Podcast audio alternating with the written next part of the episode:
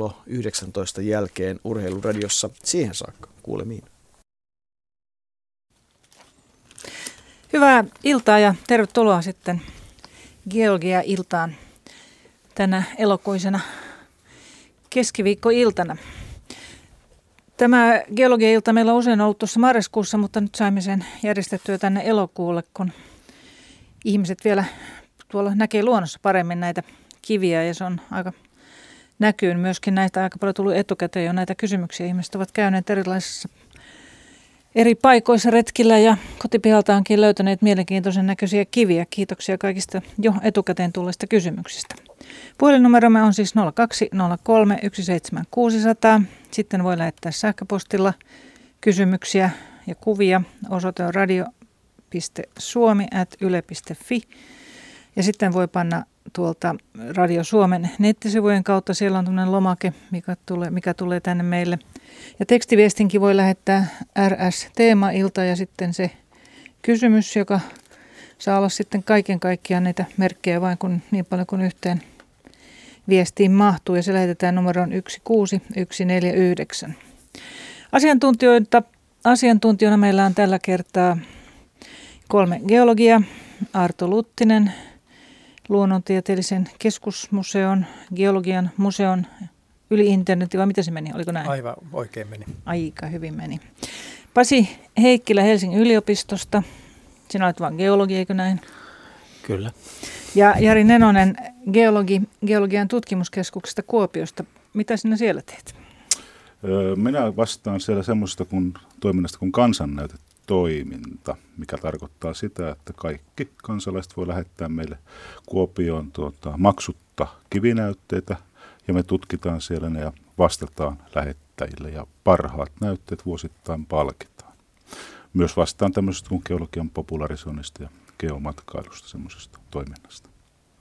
Kuulostaa mielenkiintoiselta. Kuinka paljon teille näitä näytteitä tulee vuosittain? No se vähän vaihtelee tietysti vuosittain riippuen säistä ja kuumista ilmoista, mutta semmoinen 5-6 tuhatta vuosittain. Ja sieltä löytyy ihan kiinnostavia malmiaihioitakin.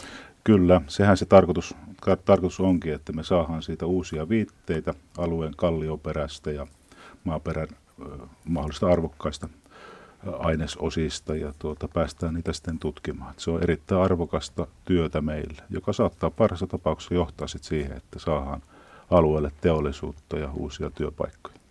Suomessahan nyt kaivoksia on syntynyt ja syntymässä hämmästyttäviä määriä, varsinkin tuonne Pohjois-Suomeen, mutta muuallekin.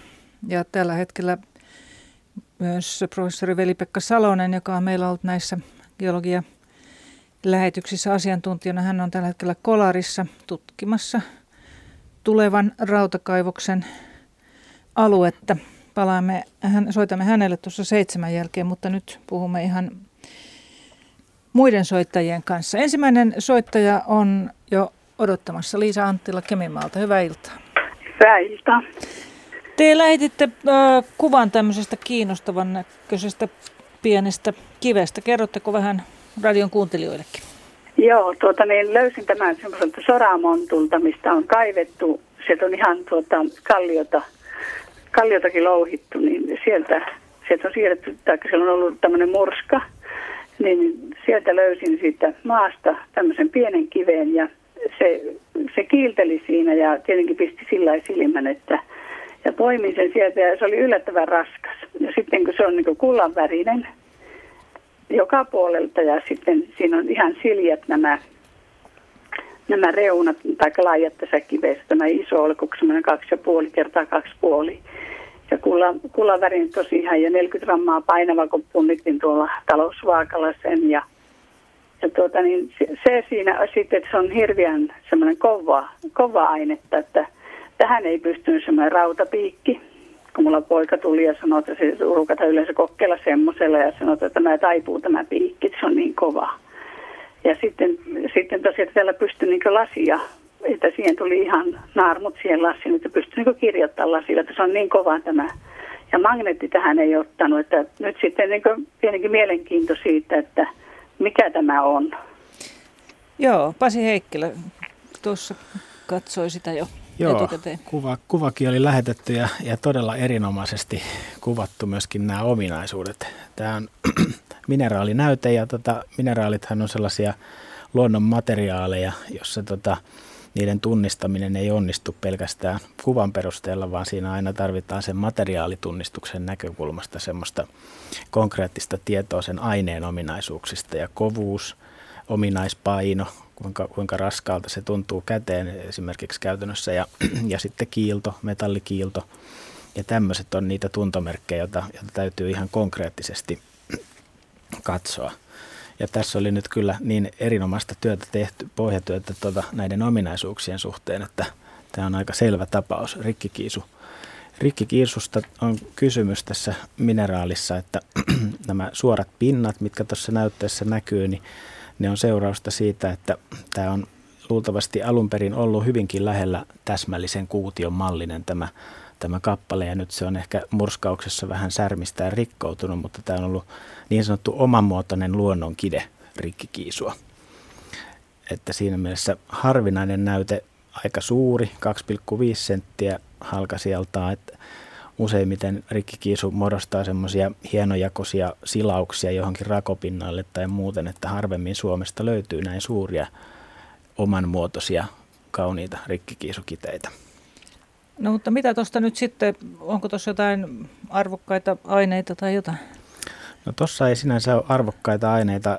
Rikkikiisu on rautasulfidi, eli se sisältää kemiallisesti siinä kidarakenteessa rautaa ja rikkiä. Yksi osa rautaa ja kaksi osaa rikkiä. Ja, ja sitähän esimerkiksi Pyhäsalmella käytetään kyllä oikeastaan rikin lähteenä, ei edes sen raudan, koska tota, rautaa on siinä suhteessa siis vähemmän kuin rikkiä. Joo, no tuota, mulla taas poika tykkäsi, että tämä ei ole se rikkikiisu. Hmm, Että tämä on liian kovaa. Mutta Rikkikiisun, tietenkin siellä on asiantuntija.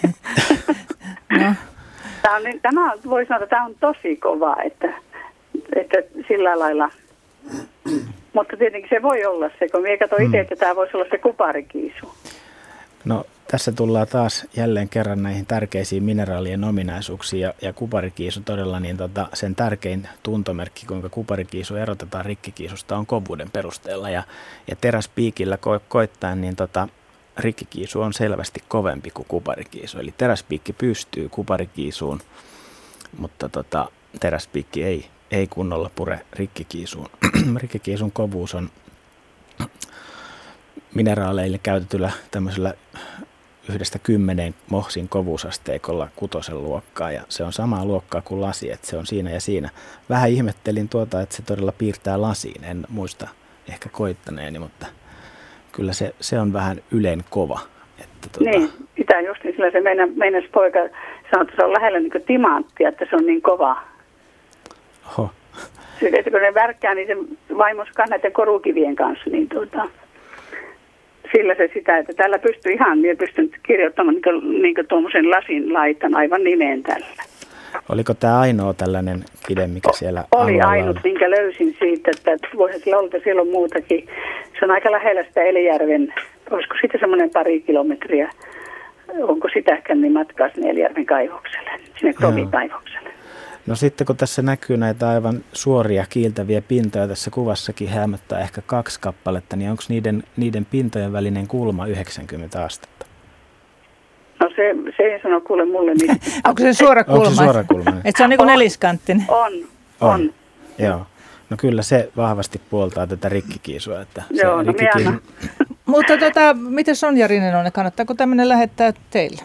Joo, kyllä kannattaa ilman muuta, jos jää mieltä painamaan, niin tuota, meille vaan lähettämään ka- kansannäytetoimistoon Kuopioon. Ja sehän tulee se maksutta se lähetys, kun lähettää tähän meidän vastaus, vastaustunnuksella sen.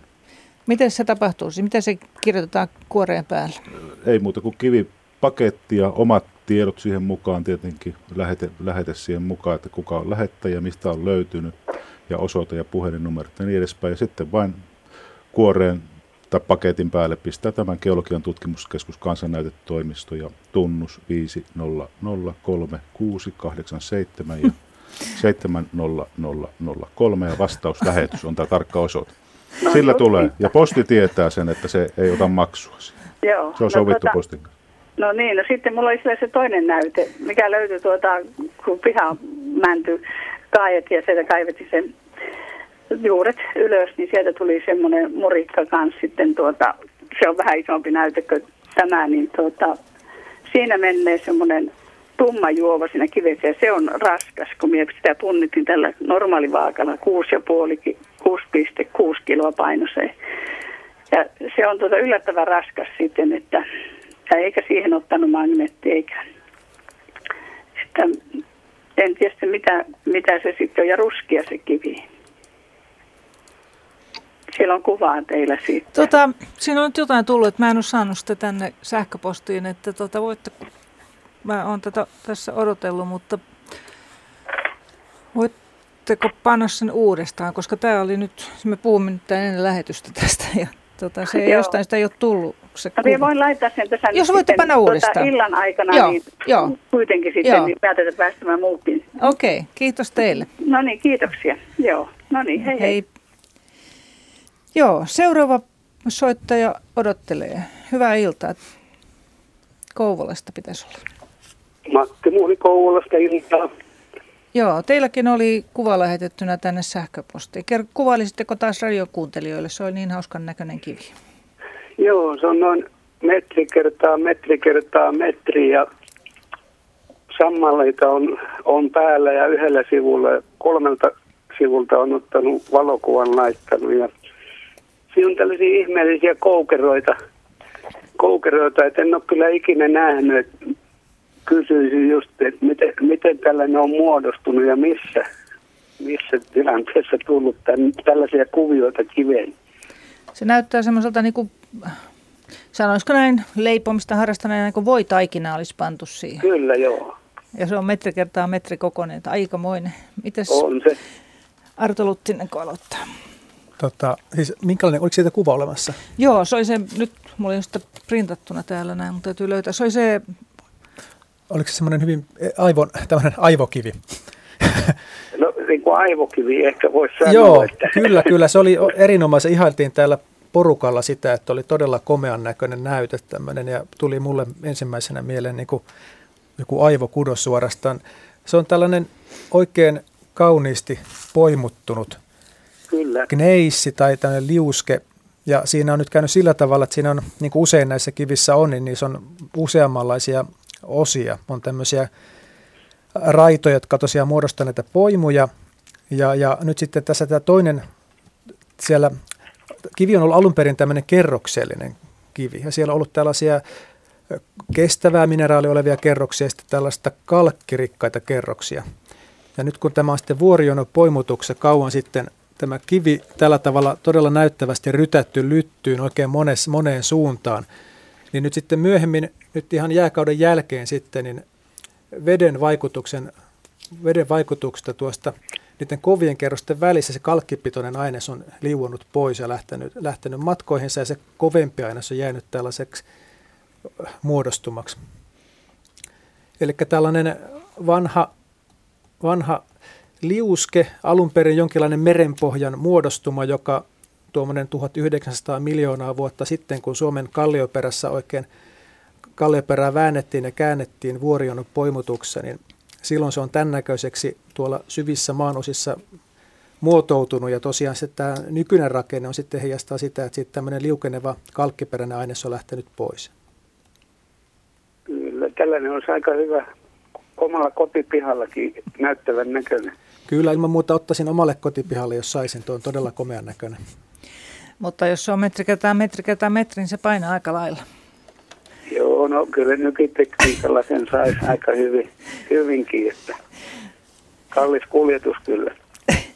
Jos se on kaukana joo ja metsässä, niin se on hankala, mutta on todella upean näköinen kivi, että minäkään kyllä muista nähnyt, eikä nämä geologitkaan oikein Suomesta on vissiin tämmöisiä paljon. En, en ole kyllä ikinä nähnyt ja me ollaan tätä porukalla ihailtu, että tämä on hyvässä piilopaikassa kyllä. Pasi Heikkilä. Joo, Vuosaaren alueellahan on, on marmoria, eli tämmöistä kiteistä kalkkikiveä kivissä, ja siellä on tällaisia kerroksellisia kiviä, jossa on vulkaanista aineesta ja, ja sitten tämmöistä kalkkikiveä aikanaan kerrostunut vuoron perään, ja ne on hyvin voimakkaasti sitten poimuttuneita, ihan niin kuin tuossa Arto kertoi. Ja, ja siellä olen nähnyt ihan vastaavanlaisia upeasti poimuttuneita. Eli happojen syömiä, Kyllä. niin se pintarakenne tulee näkyviin, se poimutusrakenne sitten. Tosi hienon näköinen kuva. Oikein onnittelut teille hyvästä löydöstä ja miettikää nyt sitten, jos sen saa. Saako tämmöisiä siirtää luonnosta? Miten on geologit? Jari, Jari varmaan osaa sanoa. Tota, tietenkin vähän riippuu sitten, että onko omilla mailla vai vieraan mailla, että kannattaa, jos se on vieraan muu omistajan maalla, niin kysyä ainakin lupaa siitä, että voiko, voiko, voiko semmoinen viedä, mutta en usko, että siihen mitään suurempaa estettä on yleensä ollut mitään. Mekin on moniin näyttelyihin haettu kiviä maastosta, tietenkin ilmoittaa maaomistajalle ja näin poispäin, että eli, tota, saako viedä, mutta ei ole kukaan niin kuin, pannut vastaan semmoisen. Niin, että sinne vaan sitten sopivat koneet metsään. Joo, kiitos teille. Seuraava soittaja on Imatralta. Hyvää iltaa. Hyvää iltaa. Minkälaisia kiviä Imatralta on löytynyt? Mä en tiedä, oliko, oliko ihan kivestä kysymys, mutta tuota, tuossa Saimaan rantaa viikko sitten reilusti käveltiin, kun Saimaa on nyt hyvin alhaalla ja tuota, se oli kivikkoisen rannalla, rannalla tutkaili siellä ja tuota, kuinka ollakaan sattu, ei sattu silmään, mutta sattu näkökenttään sellainen erikoinen kivi, tämä kiven näköinen esine ja tuota, poimin sen pois sieltä ja rupesin tutkimaan sitä, niin me päättelin, että se on ei ole meripihkaa, mutta järvipihkaa. Ja tuota, niin sitten jos yritän tutkailla, että onko, onko tällaista olemassa, niin tuota, kysymys kuuluu, että voiko siis järvessä muodostua tällaista järvipihkaa näistä äh, havupuiden tuota, pihkasta sitten vuosien saatossa. Se on erittäin kovaa ja sellainen, sellainen ei nyt ihan kullankieltä, vähän rusehtavan keltainen, hieman läpinäkyvä. Linkkarin terä justus pystyy siihen, mutta tuota, erittäin kovaan tuntuneen pihkapallo niin kuin, tai pihkatökkäre. Mites on, Jari Nenonen? Kuulostaa, kuulostaa aika eksoottiselta tuo järvipihka, että tosiaan tätä meripihkaahan on tuolla merialueelta löytynyt. Ei minun tiedossa ainakaan ole, että Suomesta olisi löytynyt tämmöistä, nämä on vanhaa fossiilista havupuitten pihkaa tämä meripihka, missä saattaa olla mm-hmm. hyönteisiäkin. Etteikö sitten voisi olla, olla mahdollisesti, vaikka tuo läpikuultavuus kyllä vähän vähän tuota vastustaa sitä ajatusta tämmöisestä järvi, järvimalmista tai ei, suomalmista. Ei, ei, ei, ole malmi, ei ole. Onko se kuinka painavaa sitten? No, emme sitä, tätä tuli vähän yllättää, kun me tässä oli autolla ajelemassa, kuuntelin tätä ohjelmaa, että tästä pitäisi soittaa, mutta tuota se, ei, ei siis se on veden, ei kestä vedenpinnalla, vaan kun se oli se pohjassa ja tuota, en sitä mitannut siihen niin tilavuuteen, mutta kyllä se painavalta tuntuu, mutta ei niin painava kuin kivi vasta, jos otetaan vastaavallinen kivi sitten, että, jotta tuota, että Mie voin oikeastaan muuta keksiä sille, että se on järvipihkä. Me lankomien kanssa ihan vannotin myös, se on, se on järvipihkä, sillä siis se on ikinä kuullutkaan. No en meikä ole kuullut sitä mm. järvipihkää, mutta, tuota, mutta tuota, voisiko se olla mahdollista? Sitten sitä tässä niin askarrutta, että voiko se olla mahdollista sitten. Ja se on se epämääräisen, se ei ole mikään, niin kuin, jos olisi joku muovipala tai mikä tällainen se on huuhtoutu, se ei ole sellainen, vaan siinä on ihan selviä särmiä ja, ja erilaisia tota, ulokkeita yksilöiden kologisin välissä. Ja tota, siinä se on niin kuin, se on pihkakokkari, se niin näyttää kyllä ihan selvästi. Mm. Meillähän tulee kyllä myös näytteitä silleen, niin kuin tuossa sanoit, että muovin palo ja sitten saattaa olla myös lasia. Lasia tulee usein, kun on hioutunut ei, rannassa. Ei lasia, koska lasi, linkkari ei pysty lasi, sitten sitä pystyy raaputtamaan Joo. nimittäin siitä. Mutta jos me tehdään semmoinen ratkaisu, että jos on mahdollista ottaa kuva, niin voit lähettää meille kansanäytetoimistoon Kuopioon tai sitten näyte siitä, niin me kyllä selvitetään no, asia. Niin... Tuossa kuuntelin vaan sitä, että me teille lähettäisin teille, teille tutkittavaksi ja ihmetellä, ihmetellä että porukalla, mikä tämä on. Ja tuota, niin, mien, siis muuta en keksi, niin vaihto erilaisia variaatioita kyllä sitä, kun mietiskeli omassa päässä ja katsottiin porukalla sitä, mutta ei, ei kukaan muukaan pysty sanomaan, että mitä se olisi sitten. Niin tuota, jos tämä onkin tällainen ainutlaatuinen maailmassa, että no niin, se voi olla. löytynyt sitten niin Saimaan rannasta. Niin, Palkittava koska Saimaahan nyt on, se on ollut varmaan se kauan, koska Saimaa nyt on, se on hyvin niin kuin, nyt just, just tullut niin näkyviin ja se on, on melkein metrin alempana vesi nytte. Ja tuolla on veden alla nimittäin pitkät pitkät ajat siellä kyllä. Eihän siellä, tuli tuossa mieleen, että eihän siellä ollut mitään tämmöistä vanhaa tuota, raudan valmistusta tai jotain semmoista, että Ei, voisi olla se jotain on kuonaa Saaren tässä. ranta. Ei Joo, ole, ei joo. ole. Se se on Saaren ranta, niin siellä ei ole ollut sellaista. Aivan. Mutta me laittoi sinne, mikä se on, geologian tutkimuslaitos ja Kuopio, niin tuota, Kansannäytetoimisto ainakin. tämmöinen oli tämä osoite, että Geologian tutkimuskeskus, kansannäytetoimisto. kansannäyte. Se, kansannäytetoimisto, joo, ja Joo. tämmöinen tunnus siihen, kun No niissä- se, joo, ei, me, me, me pitää itse se tunnusnumero. Joo, se löytyy meidän tuota, nettisivuilta tuo www.gtk.fi. Niin Joo. on siellä joka meidän geologia alta löytyy. niin Just joo, no sieltä se löytyy. Joo, ei mitään. Me laitan ihan varmaan tällä viikolla tulemaan. Joo, mielenkiinnolla odotellaan. Kiitos. Joo. No niin, selvä. Kiitoksia. Kiitoksia teille. No niin. Ihmeellisiä asioita tuolta luonnosta löytyy. Tässä ö, otetaan yksi täältä sähköpostissa tullut kuva, jossa ei ollut sitten puhelinnumeroa. Tämä oli kään- Leo Koskela Kaustiselta on vaeltanut käsivarressa ja siellä reitin varrella on puhtaan valkoinen kivi, joka on erittäin kova. Se näyttää suurin piirtein niin kuin lumikasalta, mutta kyllä taitaa olla joku kivi, eikö näin? Pasi Heikkilä. Kyllä tämä kivi on, mutta todella häkellyttävän puhtaan valkoinen. Tämä on aika semmoinen tyypillinen lumikvartsi näyte, aika suuri kokoinen sellainen niin kuin usein pohjoisessa on. Eli kun kallioperä rakoilee, sinne syntyy tuolla korkeassa paineessa ja lämpötilassa avoimia tiloja, niin niihin tiloihin ne täyttyy sitten kiteytymällä kvartsista umpeen sieltä kuumista liuoksista, jotka kallioperässä kiertää ja sitä kautta syntyy tällaisia kvartsijuonia ja, ja tota, jos ne juonet on tuommoisia hyvin, hyvin leveitä ja sitten alun perin sisältäneet paljon kaasuja, niin tota, niistä kaasu, pienen pienistä kaasusulkeumista aiheutuu tämmöinen aivan, aivan vitivalkoinen lumimainen väri. Eli lumikvartsi, onko sitä missä muualla sitä, onko tämmöistä yleisesti? No täältä Etelä-Suomen alueelta niin tota, en muista nähneeni aivan noin puhtaan valkoista. Täällä kvartsionia paljon tavataan, mutta ne on, ne on yleensä väriltään tummempia, harmaampia ja läpikultavia ne kvartsit. Ja jotenkin tuntuu, että tuonne pohjoiseen liittyy nämä tämmöiset aivan puhtaan valkoiset lumikvartsijuonet. Tuossa oli just ennen lähetystä puhetta, että Ounasvaaralla Rovaniemellä muun muassa on, on tällaisia lumikvartsijuonia, ilmeisesti kvartsiitissa. Ja tota, Inarissa muistan käyneeni jossain Kutturantien varrella oli, oli tota, tämmöinen esiintymä. Se oli hyvin leveä, leveä maastosta tunturi, tunturilta ylöspäin esiin pistävä esiintymä. Oikein suorastaan seinämä keskellä tunturia, tämmöistä aivan puhtaan valkoista lumikvartsia. Että kyllä se jotenkin sinne pohjoiseen tuntuu liittyvän. Jos olisi biologinen otus, niin sanoisin, että ne niin kuin ikään kuin hakeutuvat sellaiseen paikkaan, missä ne voi maastoutua, mutta kivet eivät nyt ole näin biologisia otuksia. Hmm. Selvä. Sitten tässä on äh, yksi näyte. Tässä nyt tämä paikkakunta puuttuu, mutta Jaakko Vasara on lähettänyt tämmöisen soman kiven. Tällaisen kiven olivat kunnostajat nostaneet pystyyn. Ei iront, siitä ei iront käteen mitään, se oli, pinta oli liukkaan oloinen.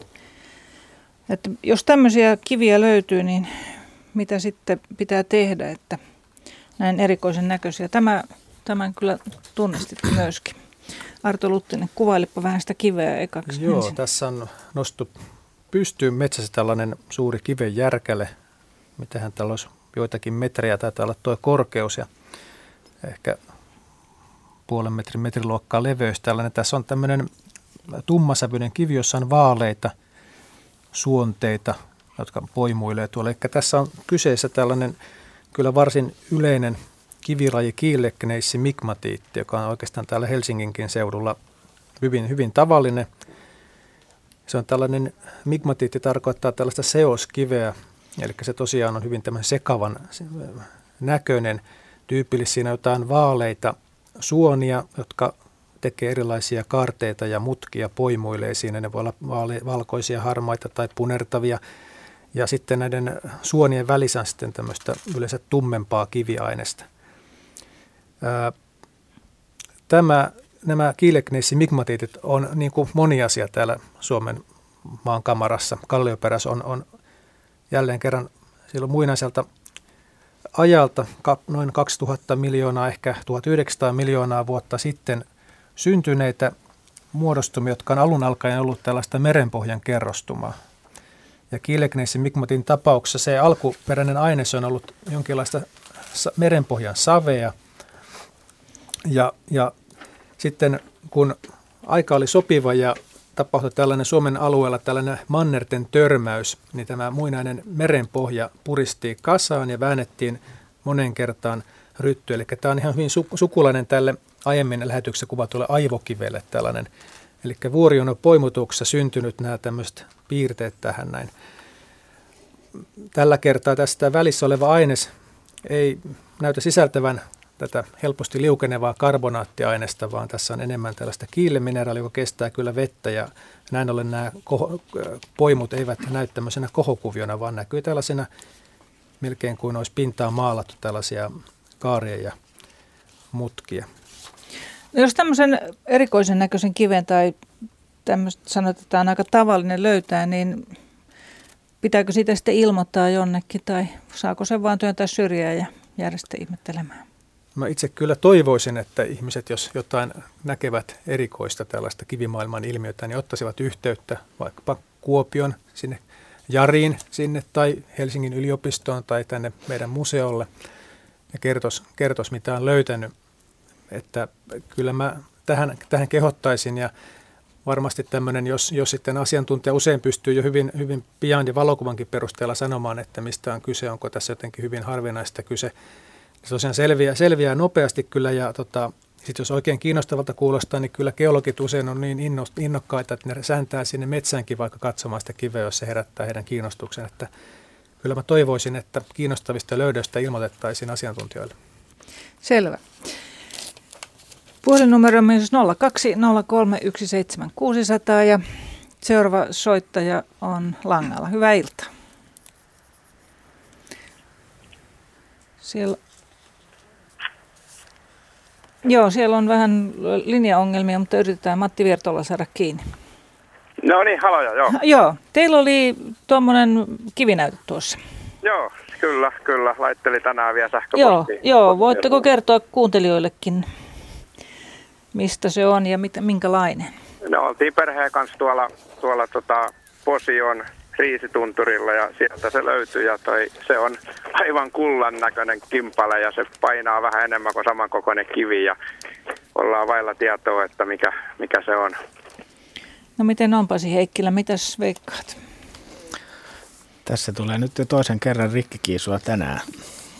Aikaisemmin oli tuossa semmoinen omamuotoinen kiteen kappale, jossa nähtiin jopa kidepintoja, mutta tässä nyt ainakaan kuvan perusteella ei näyttäisi erottuvan kidepintoja, mutta sen sijaan tuommoisia kiiltäviä murtopintoja. Tämä on pinta, toi metallin kiillon sävy tässä näytteessä on vähän erilainen kuin aikaisemmassa rikkikiisunäytteessä. Tämä on tämmöinen, voisiko tuota kuvailla vähän tämmöiseksi vihertävän, vihertävän messingin keltaiseksi. Oliko, oliko siinä tämmöistä vihertävää metallikiiltoa? Ei, ei, tota, ei siinä kyllä mitään vihertävää, että se on ihan, ihan niin kuin keltaista ja kullanväristä. Se vihertävää ei ole löydetty. Joo ominaispaino on selvästi raskas, jos se tuntuu käteen sillä lailla niin kuin erikoisen painavalta verrattuna normaaliin kiviin. Joo, kyllä sen erottaa, kun ottaa käteen saman koko se pienen, pienen kiven ja tämän, niin tota, on, se, on se huomattavasti erilainen. Joo. Rikkikiisun ominaispaino oli muistaakseni jotain kuuden luokkaa, eli kuusi kertaa raskaampaa kuin vastaava vesi, vesitilavuus ja kulta sitten vastaavasti olisi, oliko se 19,6, eli vielä tätäkin näytettä luultavasti kolmisen kertaa raskaampaa, eli kyllä se kulta eroaisi tuosta ihan hyvin. Arto Luttinen yrittää nyt kuvailla vähän lisää. Mä ajattelin tässä Pasille viestimöidä, että haluatko enemmänkin kertoa kullan ja rikkikiusun eroista tällaisia. Niin, miten niitä voi erottaa? Niin, kultahan on äärimmäisen pehmeä mineraali siihen, jos sitä koittaa jollain metallipiikillä, niin metallipiikki siihen pystyy ja tekee, tekee piikin muotoisen jäljen, eli kulta on hyvin muokkautuvaa ja tosiaan sen ominaispaino on, on huomattavasti raskaampi kuin rikkikiisulla ja muilla vastaavilla aineilla. Et kulta siinä mielessä on helposti tunnistettavissa, jos, jos sellaista tällaisen näin suurina kappaleina luonnosta löytyisi, mutta käytännössähän kultaa, ton suuruisia kappaleita löytyy äärimmäisen harvoin, vaan näistä Lapin, Lapin kultajoista ja sielläkin siellä on raskas työ takana. Paljon on, paljon on hiekkaa käyty läpi ja, ja huuhdottu ja, ja sitten pitkän rikastustoiminnan tuloksena vasta löytyy näitä kultahippuja. Eli kyllä tämä rikkikiisu on niin sellainen kullankeltainen mineraali, joka tavallisimmin tulee luonnonkivissä vastaan. Se on niin tässä tuolta tunturin huipulta e, yksi tyypillinen ympäristö, jossa rikkikiisua kiteytyy, on noin samankaltaiset, äsken oli puhuttu tuosta lumikvartsista, ja että se esiintyy kallioperän rakosissa, kun niitä, niin ne kiteytyvät umpeen sitten kallioperän syvissä osissa kiertävistä kuumista liuoksista kvartsilla, niin niissä samoista, samoista liuoksista kiteytyy sitten myös tyypillisesti rikkikiisua, eli tämmöiset erilaiset kallioperän raot, ruhjeet, niin, niin niistä voi löytyä tämmöistä juonimuotoista rikkikiisua. Eli tämmöinen kivi, rikkikiisu teillä oli. No niin, selvä. Joo, selvisi. Tiedetään sekin sitten. Joo, kiitos teille. No niin, me jatketaan veneillä. Joo, kiitos Joo, teille. Kiitos, hei. hei. Tässä on ö, yksi sähköpostilla tullut kysymys. Siinä on pyöreä kivi, joka on ihan punainen. Sonkajärven jyrkästä. Mikä se on, Jarinen on? Joo, tosiaan tässä oikein, oikein hyvä, hyvä kuva tämmöisestä hyvin pyöristyneestä tämmöisestä lohkarista kivestä. Ja tuota, se on aivan punainen pinnaltaan, niin kuin se olisi maalattu pensselillä. Tosin kyllä tämä väri ei tule mistään maalista eikä tämmöisestä. Tämä on, tämä on tämmöinen trenttefolia levä, joka tota, esiintyy se, tämmöisten vähän kalkkipitoisten kivien, kivien pinnalla. Ja usein se on silleen, kun tuota, näitä kysymyksiä tulee aika usein silloin varsinkin, kun esimerkiksi metsäautoteita tehty ja on kiviä nostettu maan pinnalle ja siinä muutaman vuoden päästä niin tämmöinen levä iskee sitten näihin kivien pintaan. Ja tuota, se on hyvin, hyvin niin kuin tiukasti siinä kiinni ja hyvin pienimuotoista, että sitä ei niin kuin pysty niin kuin erottaa niin kuin normaalia jäkälää. Että se, ei, se on aivan kuin maalattu siihen, mutta se sitten häviää siitä muutaman vuoden päästä itsestään pois. Ja se on itse asiassa tämmöinen viherlevä, vaikka onkin, onkin punainen. Että, ihan mielenkiintoinen havainto, että näitähän pystytään näitä tämmöisiä, jos on sitten vaikka, voi olla muitakin leviä jäkäliä, niin kuin rupijäkäliä, jotka voi olla sitten ruosteen punaisia ja näin edespäin.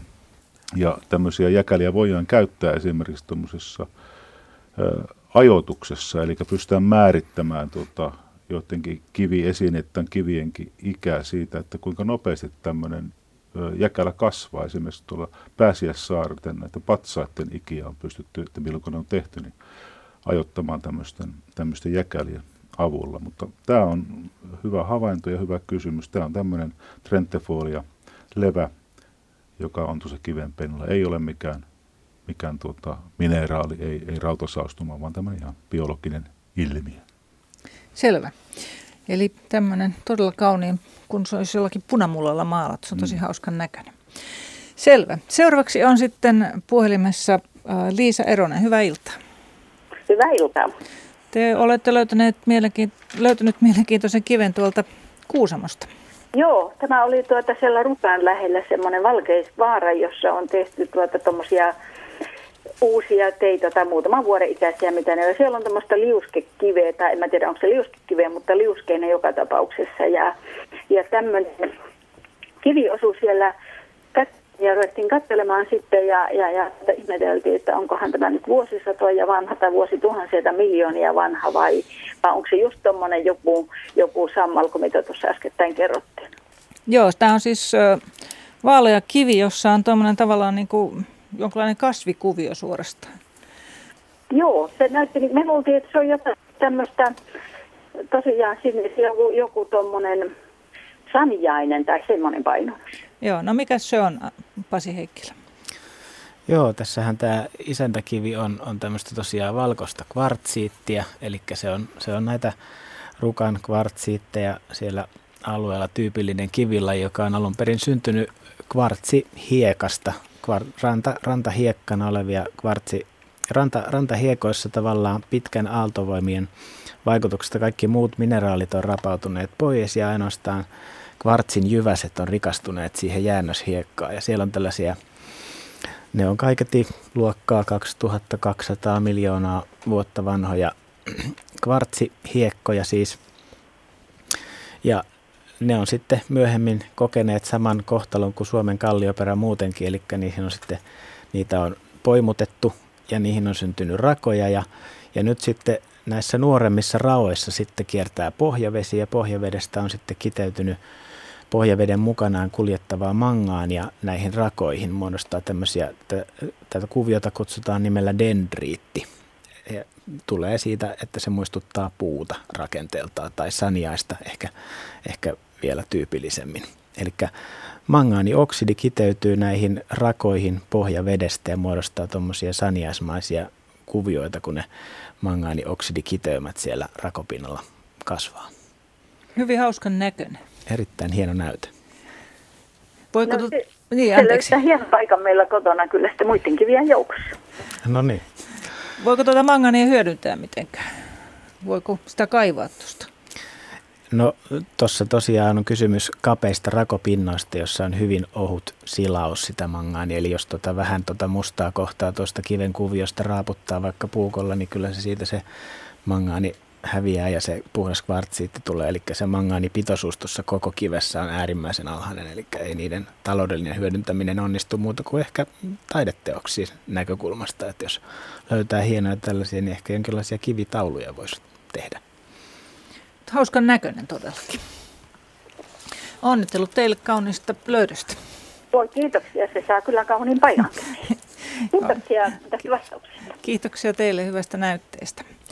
Seuraava soittaja on Oulusta. Hyvää iltaa. No, hyvää iltaa täällä Sirkka Melamies. Mm, mulla on tässä nyt kädessäni sormus, joka on tehty isäni löytämästä kivestä. Hän hiotutti tämän ja teetätti sormuksen. Hän oli luontoihminen, joka kulki nokkamaata myöten kaikki kivet potkiskellen tuolla luonnossa, missä hän viihtyi paljon ja mielellään. Tämä kivi on, tämä on, mä sanoisin, metsän vihreä. Ja tämä hiomaton, tämä kääntöpuoli täältä ei kyllä oikeastaan näy muuta kuin hyvin himmeänä tämä vihreä, mutta tämä hiottu puoli, niin tässä kuultaa kauniisti poikittaistummaa juovaa tuolla kiven sisällä. Tämä on todella kaunis. Mikä tämä mahtaa olla, tämä kivi? Joo, täällä geologit kuuntelivat hyvin tarkkaan. Kiitos. Pasi aloittaa. Oliko mitään aavistusta, mistä päin Suomea tämä alkuperäinen löytö olisi on, peräisin? On, on. Se on. Hän kulki paljon Rovaniemeltä pohjoiseen. Rovaniemeltä, Rovaniemen ja Kemijärven väliin ja, ja, ja niitä ympäristöjä hän, hän kulki paljon. Että, että niiltä seuduilta en, en jaksa millään muistaa, kun on niin paljon aikaa, aikaa siitä, että kymmeniä kymmeniä vuosia. Mutta Rovaniemi, Kemijärvi sieltä linjalta, sanotaanko napapiiri molemmin puoli. Just. mm. Joo, kyllä, te, auttuiko se? Kyllä se vahvisti aikaisempia oletuksia. No niin, kerro Eli kyllä mä olettaisin, että kysymyksessä on serpentiniitti ja vielä tämmöinen jaloserpentiniitti, eli se läpikuultava vihertävä mm. väri, mm. väri on ominaista, tai sitä kutsutaan jaloserpentiiniksi. Eli ne on tämmöisiä myöskin vihreäkivinä tunnettuja kiviä, jossa on tätä, se kiviaines koostuu lähestulkoon yksinomaan semmoista mineraalista kuin serpentiini. Aha. Ja tota, sitä käytetään korukivenä myöskin vähän niin kuin tavallaan harhaanjohtavaksi, harhaanjohtavasti myöskin Lapin jade-termiä joskus aikanaan käytetty, Aha. koska se hyvin paljon muistuttaa jadea. Ai. Mutta tota, e, on todella siis mineraalikostumukselta aivan eri tavaraa, mm-hmm. mutta Joo. kaunista joka tapauksessa. On, jäikö teillä, tuntuu, että jotakin jatkatte vielä? Oliko se, tota, tämä värisävy on semmoinen tosiaan metsävihreä, metsävihreä. eli semmoinen havupuun, havupuun kyllä, tumman sinertävän kyllä, tumman, vihreä. Tumman, tumman kauniin vihreä, kyllä. Joo, Joo, ja sitten nämä tummat juovitukset sopii hyvin siihen. Mm.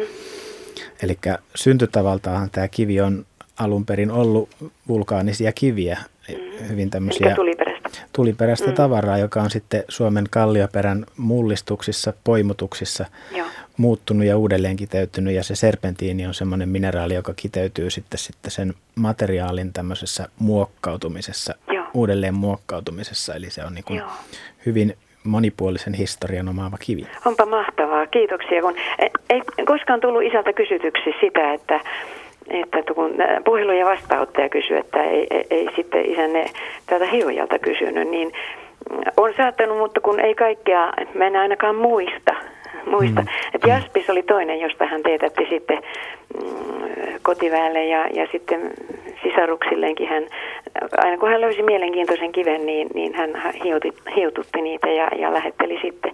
Ja sitten yksi asia. Hän löysi suuren kimpaleen, jossa oli kultaa. Mm-hmm. Ja tuota, mutta mä en tiedä, hän ei suostunut sitten kertomaan sitä syytä, miksi hän ei ilmoittanut siitä enemmälti. Mm-hmm. Ehkä hän halusi suojella sitä aluetta ja luontoa. Niin. Mm. Se oli aika iso kimpale ja hän sen verran käytätti sitä asiantuntijoilla, että siinä oli kultaa. Joo, kiitos teille. Mm. Joo. Kiitoksia ja kiitos. Nämä on mielenkiintoisia nämä teidän illat. Kiitoksia. Joo, ja hyvää, hyvää hyvä. kesää. Joo, Joo, kiitos, hei. hei. Joo, noita kultakaivoksia tuolla Lapissa on nyt useampikin. Ava, availlaan avaamassa, eikö näin Jarinen? Joo, kyllä. Tällä hetkellähän Suomi on Euroopan suurin kullan tuottaja. Että meillä, on, meillä on siellä pohjoisessa juuri näitä kultakaivoksia. On suuri kuusikko Kittilässä vasta aika uusi, joka tuottaa kultaharkkoja sitten on Pahtavaara ja sitten tuota, nyt uusi kaivos avattiin Ilomatsin Pampalovasta. Kultakaivos on tässä muutama kuukausi sitten. Sitä on siellä tietenkin tuossa, mitä Pasi ja Artokin aikaisemmin mainitti näistä kultahipuista. Näitä on lisäksi siellä pienemmässä määrin, että irtomaassa olevaa, sorassa, sorassa olevaa kultaa. Selvä. Meillä on kaksi minuuttia aikaa ennen merisäätä, mutta tässä on Raili Laakso Espoosta, lähetti Espoon Leppävarasta löytänyt tämmöisiä kiviä ja kyselee, mitä nämä ovat. Siinä on, toinen on tuommoinen harmaa, missä on tuommoisia mustia pilkkuja. Mitäs nämä on, Arto? No, tämä isompi kivi, joka on siis tuommoinen 6-7 senttiä läpimitalta, siinä on tosiaan tämmöisessä harmahtavassa tummassa massassa on ihan mustia pilkkuja rakeita, jotka on noin, noin senttimetrin, senttimetrin luokkaa. Tämä on tämmöinen oikein kaunis vulkaaninen kivi tai ehkä kivi, joka liittyy, tosi, tai liittyy tulivuoreen, mutta kenties semmoinen kivi, joka ei koskaan päästä purkautumaan aivan maan pinnalla, eli tämmöinen niin sanottu juonikivi. Noissa tummat rakeet tuossa on muinaissa tulivuoren magmakammioissa kiteytyneitä kiteitä, ja sitten tämä massa siinä ympärillä, niin oli tämän kiven syntyhetkellä sulaa magmaa. Ja se tosiaan tämä magma, missä kiteitä, tummia kiteitä, varmaan jotain alun perin ollut kenties kiteitä, vai sanotko, voisiko amfiboli kyseessä, veikkaisin nyt tästä lonkalta ja ollut äh, kohomassa maan pinnalle ja sitten jäänyt kuitenkin sitten siihen rakoon ja siinä jäähtynyt ja silloin tämä sula-aineskin on pikkuhiljaa saanut kiteisen muodon, siitä on kiteitä kasvanut ja tämmöinen hyvin hienorakeinen massa on sitten kiteytynyt näiden siellä magmakammiossa kiteytyneiden suurten rakeiden väliin. Oikein, oikein kaunis tällainen, mahdollisesti joku andesiittinen tällainen ää, tulivuoren kivi.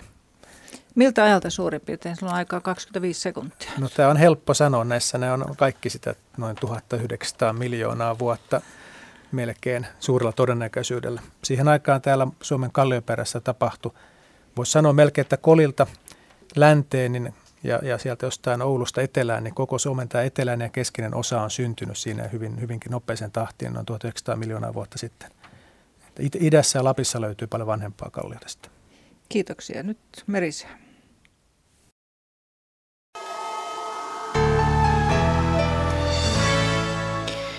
Kyllä, kello on 18.50 säätietoja merenkulkijoille ja aluksi huomautuksia venelijöille. Perämeri lounaistuuta 12 metriä sekunnissa. Siis huomautus veneilijöille perämeri lounaistuuta 12 metriä sekunnissa. Suomen eteläpuolella on korkea paine, vähäinen, matala paine on Lapin itäpuolella.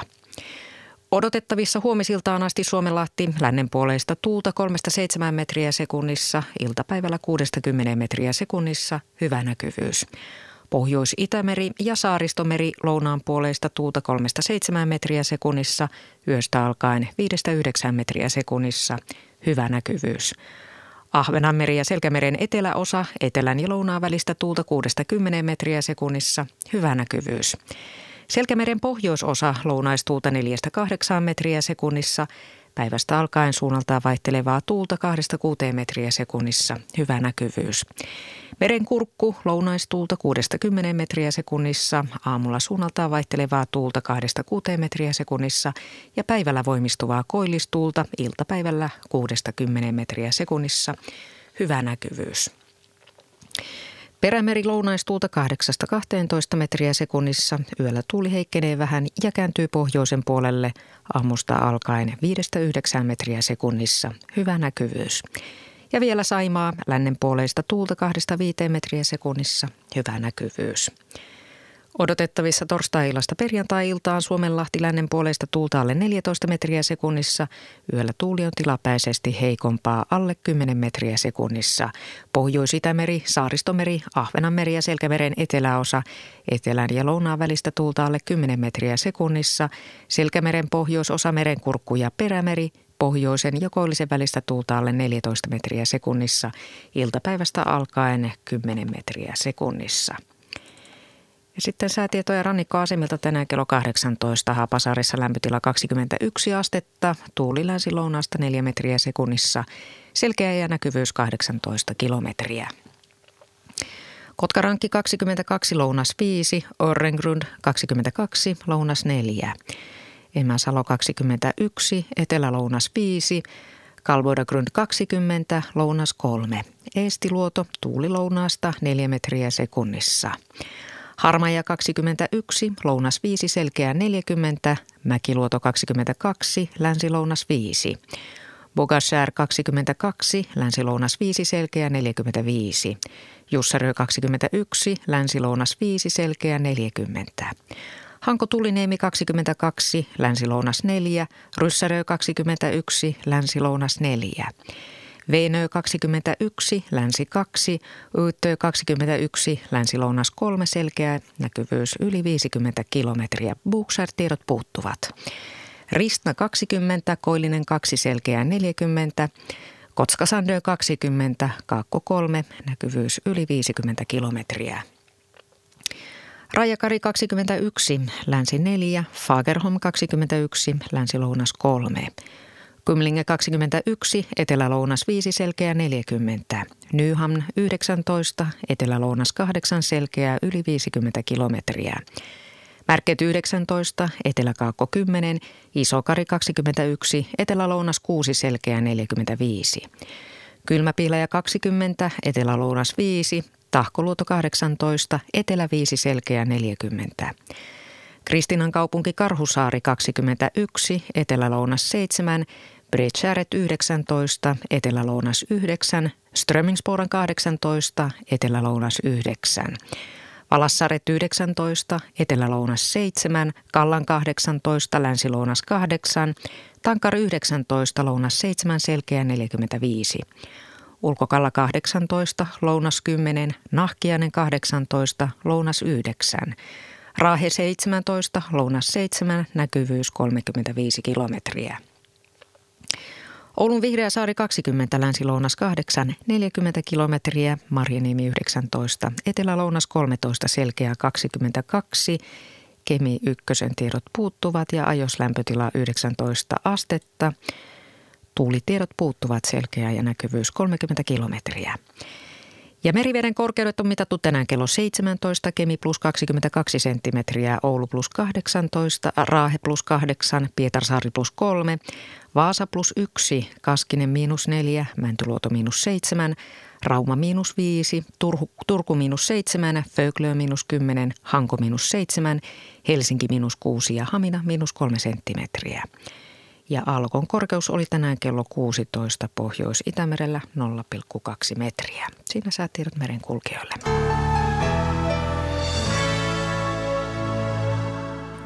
Ja merisäätietojen jälkeen jatkuu geologiailta.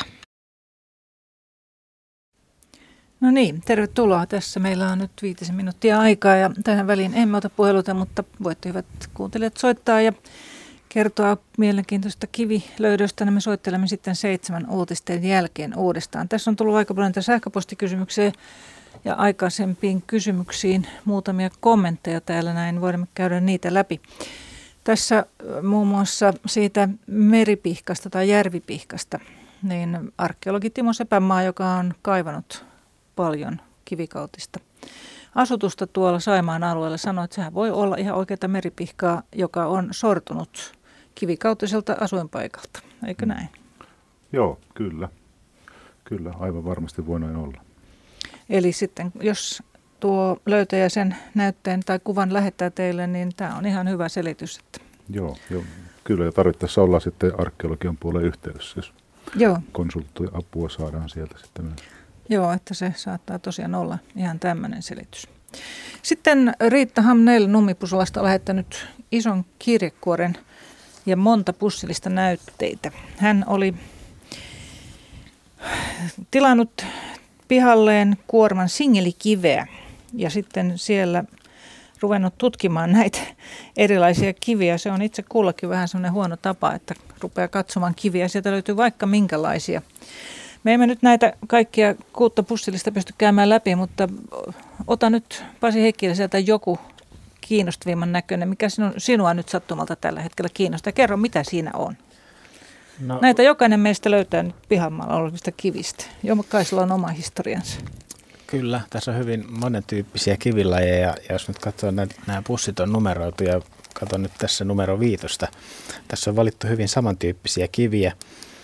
Kaikki on tuommoisia hyvin tiheä raitasia, aivan millimetri, millimetriluokassa tiheä raitasia, jossa menee vähän, vähän yhdensuuntaisia raitoja, mustia raitoja harmaalla pohjalla ja sitten osa näistä raidoista leikkaa sitten tätä muuta kiven yleistä raitaisuutta ja tämmöiset ristikkäiset leik- toisiaan leikkaavat tiheät raitaisuudet viittaa semmoiseen hyvin voimakkaasti hiertyneeseen kiveen. Eli nyt liikutaan tämmöisessä kallioperän hiertoruhjevyöhykkeissä, josta nämä kivet on peräisin. Ja Arto tuossa äsken keksi mainion termin, tässä voisi olla kysymyksessä tämmöinen kive, kivettynyt maanjäristys.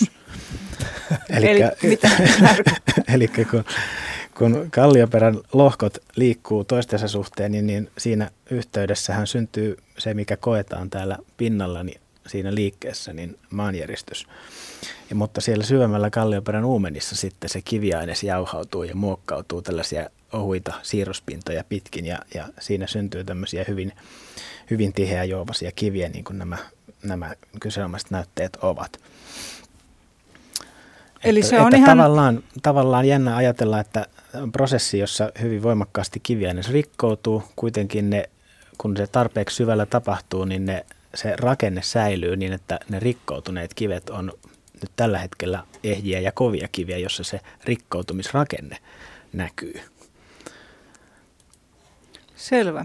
Eli se on tässä, mitä Riitta Hamnel arvelee, että onko ne edes Suomesta vai onko nämä jotain ulkomaalaisia, ulkomaa, muualta tulleita vai. Mutta jos se on ihan tuo maajärjestys selitys on ihan hyvältä tuntuu. Kyllä kaikki näiden eri pussien kivet niin näyttää hyvin suomalaisilta. Mutta jokaisessa pikkukivessä on todella sitten hyvin paljon historiaa takana. Joo, ja oma syntytarinansa jokaiseen liittyy. Mielenkiintoisia. Nyt tässä on niin vähän aikaa, että en uskalla ottaa yhtään kysymystä. Me emme saa sitä käsiteltyä. Numero on siis 020317600 ja sitten sinne voitte soittaa ja kertoa ja me sitten tuolla seitsemän uutisten jälkeen palaamme geologian pariin.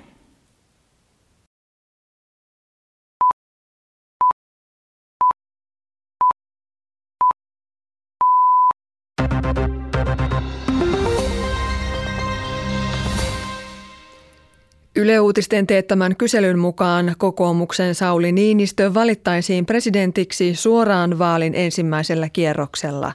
Niinistöä kannattaa presidentiksi 60 prosenttia äänestämään aikovista.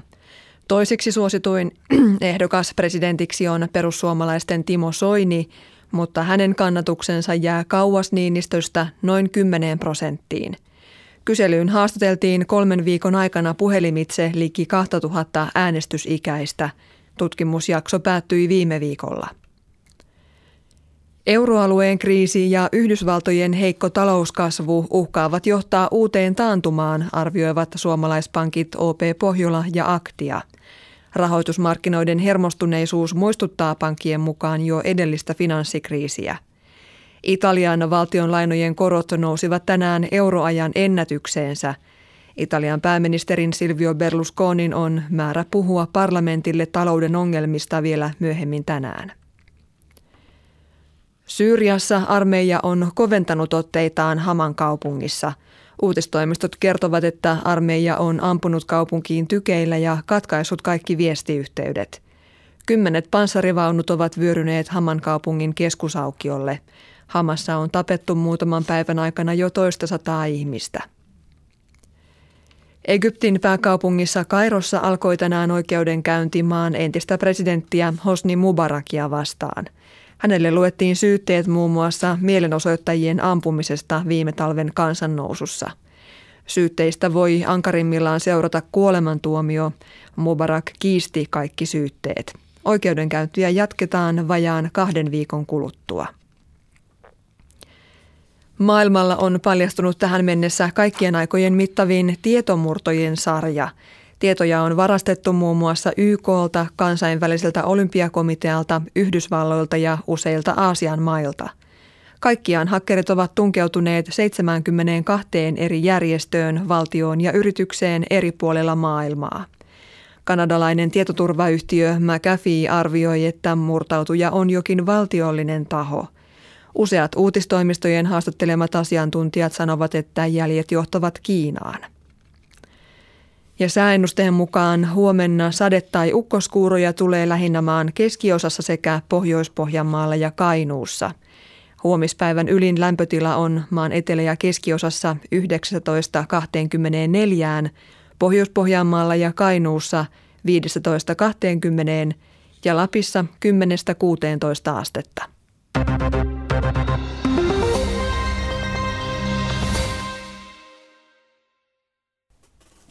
Ja ennen kuin geologiilta jatkuu, toviksi urheilun pariin studiossa on Jouko Vuolle.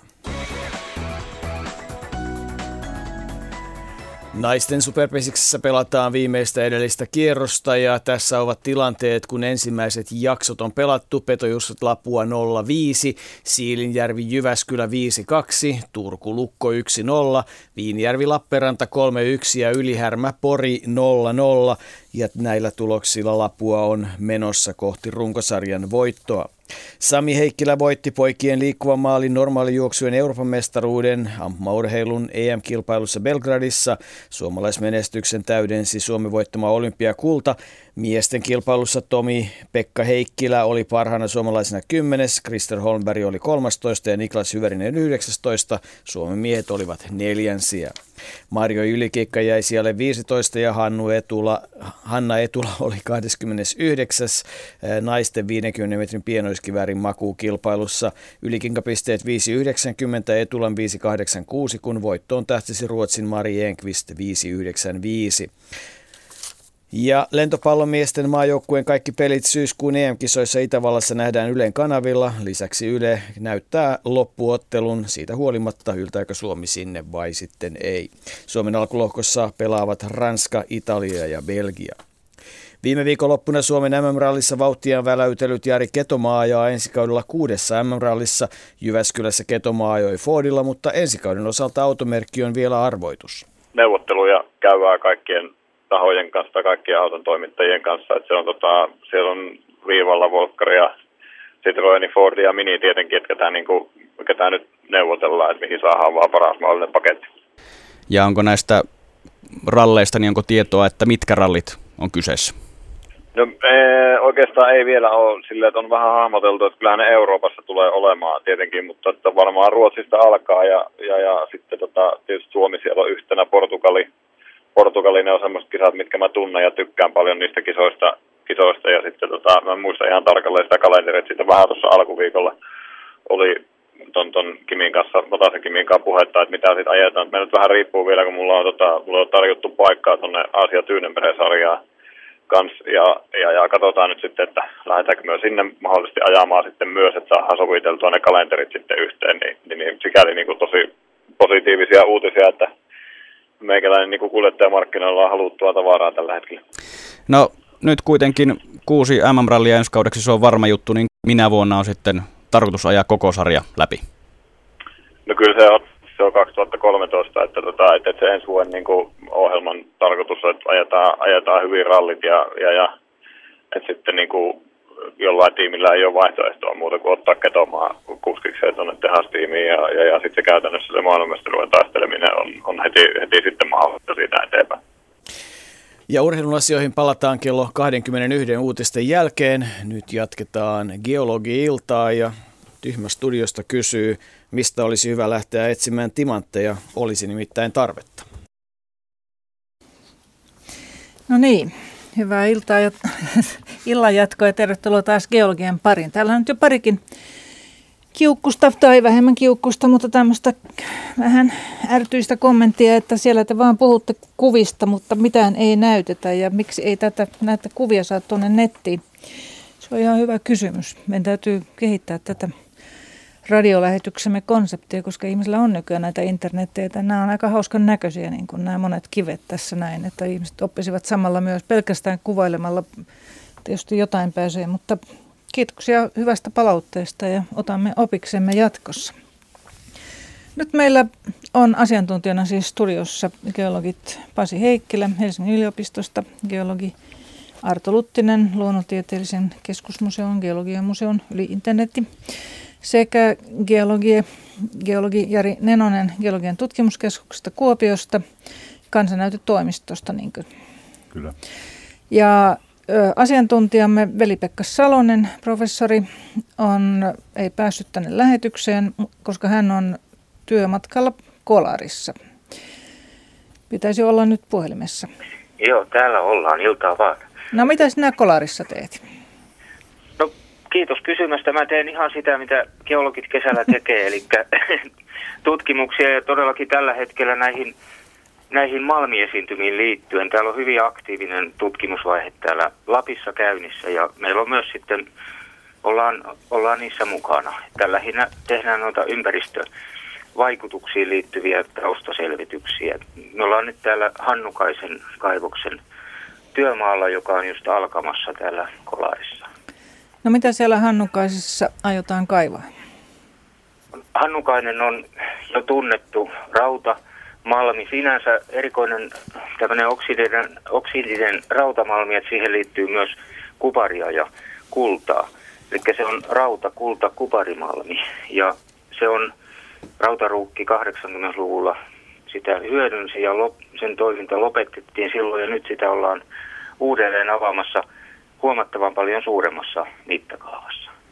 Mitä sieltä on tarkoitus ottaa? Tuo rauta vai myös ne kulta ja kupari? No ennen kaikkea nämä kaikki kolme raudasta, se tulee se, se suurin taloudellinen merkitys on sillä, mutta toisaalta kulta ja kupari ovat niin arvokkaita. Niitä on vain osassa tästä malmista, että ne hyödynnetään hyvin tarkasti myöskin. Et kaikki mikä on siellä rahan arvosta, niin pyritään rikastamaan ja, ja ottamaan talteen. Miten sitten sinä maaperägeologina siellä teet tuota ympäristöselvitystä? Minkälaisia asioita siellä selvitetään? No, tämä Kolarihan on jännittävä alue siitä, että täällä on varmastikin Suomen monimutkaisimmat maaperäolosuhteet. Täällä on jäätikkö jättänyt tuhoamatta entisiä kerrostumiaan ja jo kauan sitten on tunnettu, että täällä on hyvin, hyvin mutkikas kerrosjärjestys, joka sitten johtaa siihen myöskin, että esimerkiksi pohjavesiesiintymät ovat hyvinkin kompleksisia. Ja kun meillä on myös sitten luonnonolosuhteet ja, ja tämmöiset kulttuurilliset olosuhteet, jotka on hyvin vaativia, niin tästä täytyy hyvin tarkasti keskittyä, että pystytään ennakoimaan tämän kaivoksen vaikutuksia esimerkiksi pohjavesiin, pintavesiin, näihin, näihin jokiin tai ylipäänsä ympäristön laatuun. Ja tätä tavallaan niin kuin suunnittelua palvelevaa tutkimusta me tehdään täällä opiskelijoiden ja tutkijoiden kanssa tämmöisellä tutkimusryhmällä. Tätä samaa asiaa tässä Liisa Saarinen lähettänyt sähköpostikysymyksen. Hän sanoi, että Suomessa on tätä kaivostoimintaa, mutta onko otettu huomioon se, että puhdas pohjavesi on kuitenkin suuri rikkaus? Tämä kaivostoiminnan tuotteet, niitä saadaan sieltä 10 vuotta tai 100 vuotta, mutta pohjavesi on ikuista. Se on, se on erittäin hyvä huomio ja tämä on yksi ihan kaiken toiminnan lähtökohta on, että, että pohjavesivaroja ei saa uhata ja pohjavesiin ei saa koitua kielteisiä vaikutuksia. Se, että pohjavettähän on joka paikassa ja jossa joskus joutuu hakemaan sellaista tasapainoa, mutta, mutta kyllä tämä, tämä nimenomaan tämmöisen tasapainon hakeminen niin, että ympäristön ja, ja kaikkien muiden arvojen huomioon ottaminen tässä olisi mahdollista, niin se on se meidän, meidän niin tavallaan missio tässä, että me tehdään pikkusen toisesta näkökulmasta tätä geologiaa täällä. Selvä. Me yritämme, joo. Ja sinä kartaat nyt sitten näitä, näitä pohjavesiä siellä. Lähinnä pohjavesiasioita. Jos mä voin kommentoida Joo. sitä yhtä, yhtä kysymystä. Siellä on ollut hirveän hyviä, hyviä kysymyksiä ja hyviä vastauksia, mutta hiukan jäi muakin mietityttämään se Saimaan meripihka juttu. Ja mä itse, itse pohdiskelin niin, että, että se tuntuu olevan, taikka mainittiin, että se on vettä raskaampaa ja nyt tullut esille, että missä päin Saimaata tämä soittaja oli, mutta ainakin Etelä-Saimaalla on se tilanne, että siellä on tämmöisiä muinaisia metsiä, suuria hongikkoja, jotka jäi, jäi sitten tämän nykyisen Saimaan alle ja niitä paljastuu sieltä ja mä mietin sitten, että voisi olla tämmöinen pihkainen oksanpaikka tai juurakko, joka on siinä sitten rantavedessä pyöristynyt ja, ja ehkä sitten vaikuttaa tämmöiseltä, tämmöiseltä hyvinkin selkeästi orgaaniselta, mutta koska se on vedestä, vettä raskaampaa, niin ei sitten se varsinaisesti olisi tätä pihkaa. Joo, se on mielenkiintoinen kysymys ja jos saamme sen näytteen tai me siis, jos Jari Nenonen saa sen näytteen käsinsä tai ainakin valokuvan siitä, niin sitten olemme ehkä viisaampia. Aivan. Joo, toivotamme menestyksellistä jatkoretkeä siellä ja hyviä Kiitoksia. ilmoja. Kiitos ja kiitos soitosta. Kiitos. Selvä. Tässä on yksi äh, sähköpostilla lähetetty kuvasarja. Tämä on Lemmejoelta löytynyt koneellisen kullankaivun yhteydessä. Siinä on, mitä tuosta sanoit, että mä en nyt osaa kuvailla sitä, kuvailkaas Arto Luttinen tai Päsi Heikkilä kumpi. Joo, tässä on kuva tämmöisestä mustasta, mustasta tota, kiteestä, joka on tämmöisessä hyvin vaaleiden mineraalien ympäröimänä. Tässä on hyvin karkearakeisesta kivestä kysymys, suuria, suuria kiteitä. Ne näyttäisi olevan ympäristössä vaalean kellertävää karkeata maasälpää ja sitten tuossa aivan kuvan etualalla näkyy tämmöistä vaalean harmaata kvartsia ja sitten niiden keskellä tosiaan tämmöinen musta tuommoinen pitkänomainen ja pitkittäisuurteinen kide, josta ehkä nyt kokemuksella pohjautuen voisi ehkä jopa nähdä vähän tuommoista kolmikulmaista päätymuotoa, eli, eli kolmisymmetrisestä kiteestä on kysymys. Se on mustalle turmaliinille hyvin tyypillinen, eli kyllä mä tulkitsisin tämän turmaliinikiteeksi, joka on tuommoisessa karkeassa pegmatiittisessa graniittiaineksessa. Selvä. No turmaliini kuulostaa joltakulaiselta jalokiveltä tai, tai siis tämmöiseltä korukiveltä. Miten on Jarinen?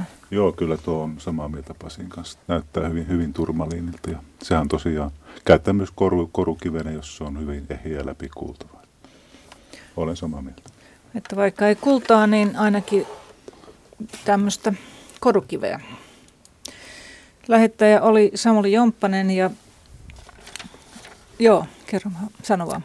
Niin, tuosta korukivikäytöstä vielä sen verran, että tosiaan niin tuommoinen musta turmaliini on tyypillisesti aika haurasta ja rikkoutunutta ja se näkyy myös noissa kiteissä, että siitä hyvin harvoin pystytään korukivenä käyttämään, mutta sitten turmaliini joskus harvoin on aivan läpinäkyvää ja silloin puhutaan kyllä jo jalokivistä. Joo, tämä on siis äh, Lemmenjoen kullanhuudot alueelta ja olettavasti osa kalliota, että tämä ei ole siis irtokivi, vaan todella kallion keskellä, niin kuin tuosta kuvastakin näkyi. Ja seuraava soittaja on valmiina. Hyvää iltaa. Hyvää iltaa Osmo Nykänen Juankoskelta. Onko? Olette lähetyksessä, olkaa hyvä. Kertokaa no niin. vaan. Tuota, kun tässä on mieltä askarruttanut vuosia, kun tuota, oltiin aikoinaan pojan kanssa niin äh, semmoisessa vinssaustyössä ja meitä sitten vähän niin kuin purkautunut nämä vehkeet ja semmoisen joen uoma hävisi yksi osa ja se on meille niin tärkeä, että me, me katsottiin, että haetaan tuolta Johankosken kaupungin varastolta semmoinen metallin paljasti. Ja sitten ruvettiin sillä, sillä ehtimään sitä. Lunta oli semmoinen puoli metriä varmasti ylikin. Ja, ja sitten se rupesi piippailemaan ja vinkumaan se laite ja tuota, myös sitten lapioitiin ja lapioitiin ja ihmeteltiin, että miten se osa ei se sinne pitänyt puolta. Ja tuota, ja sitten siitä paljastui semmoinen kivi, mihinkä tämä laite reagoi tuota. Ja en tiedä, onko tämä nyt sitten, siinä ei ole minun muisti aika, että minä olen 70 mies, niin siinä ei ole mitään aitoja ollut, piikkilanka-aitoja eikä muita siinä joen notkossa. Ja, ja se on semmoinen tuota, noin maanpinnalta ottaa ehkä 30 metriä leveä ja noin 10 metriä syvää se uoma.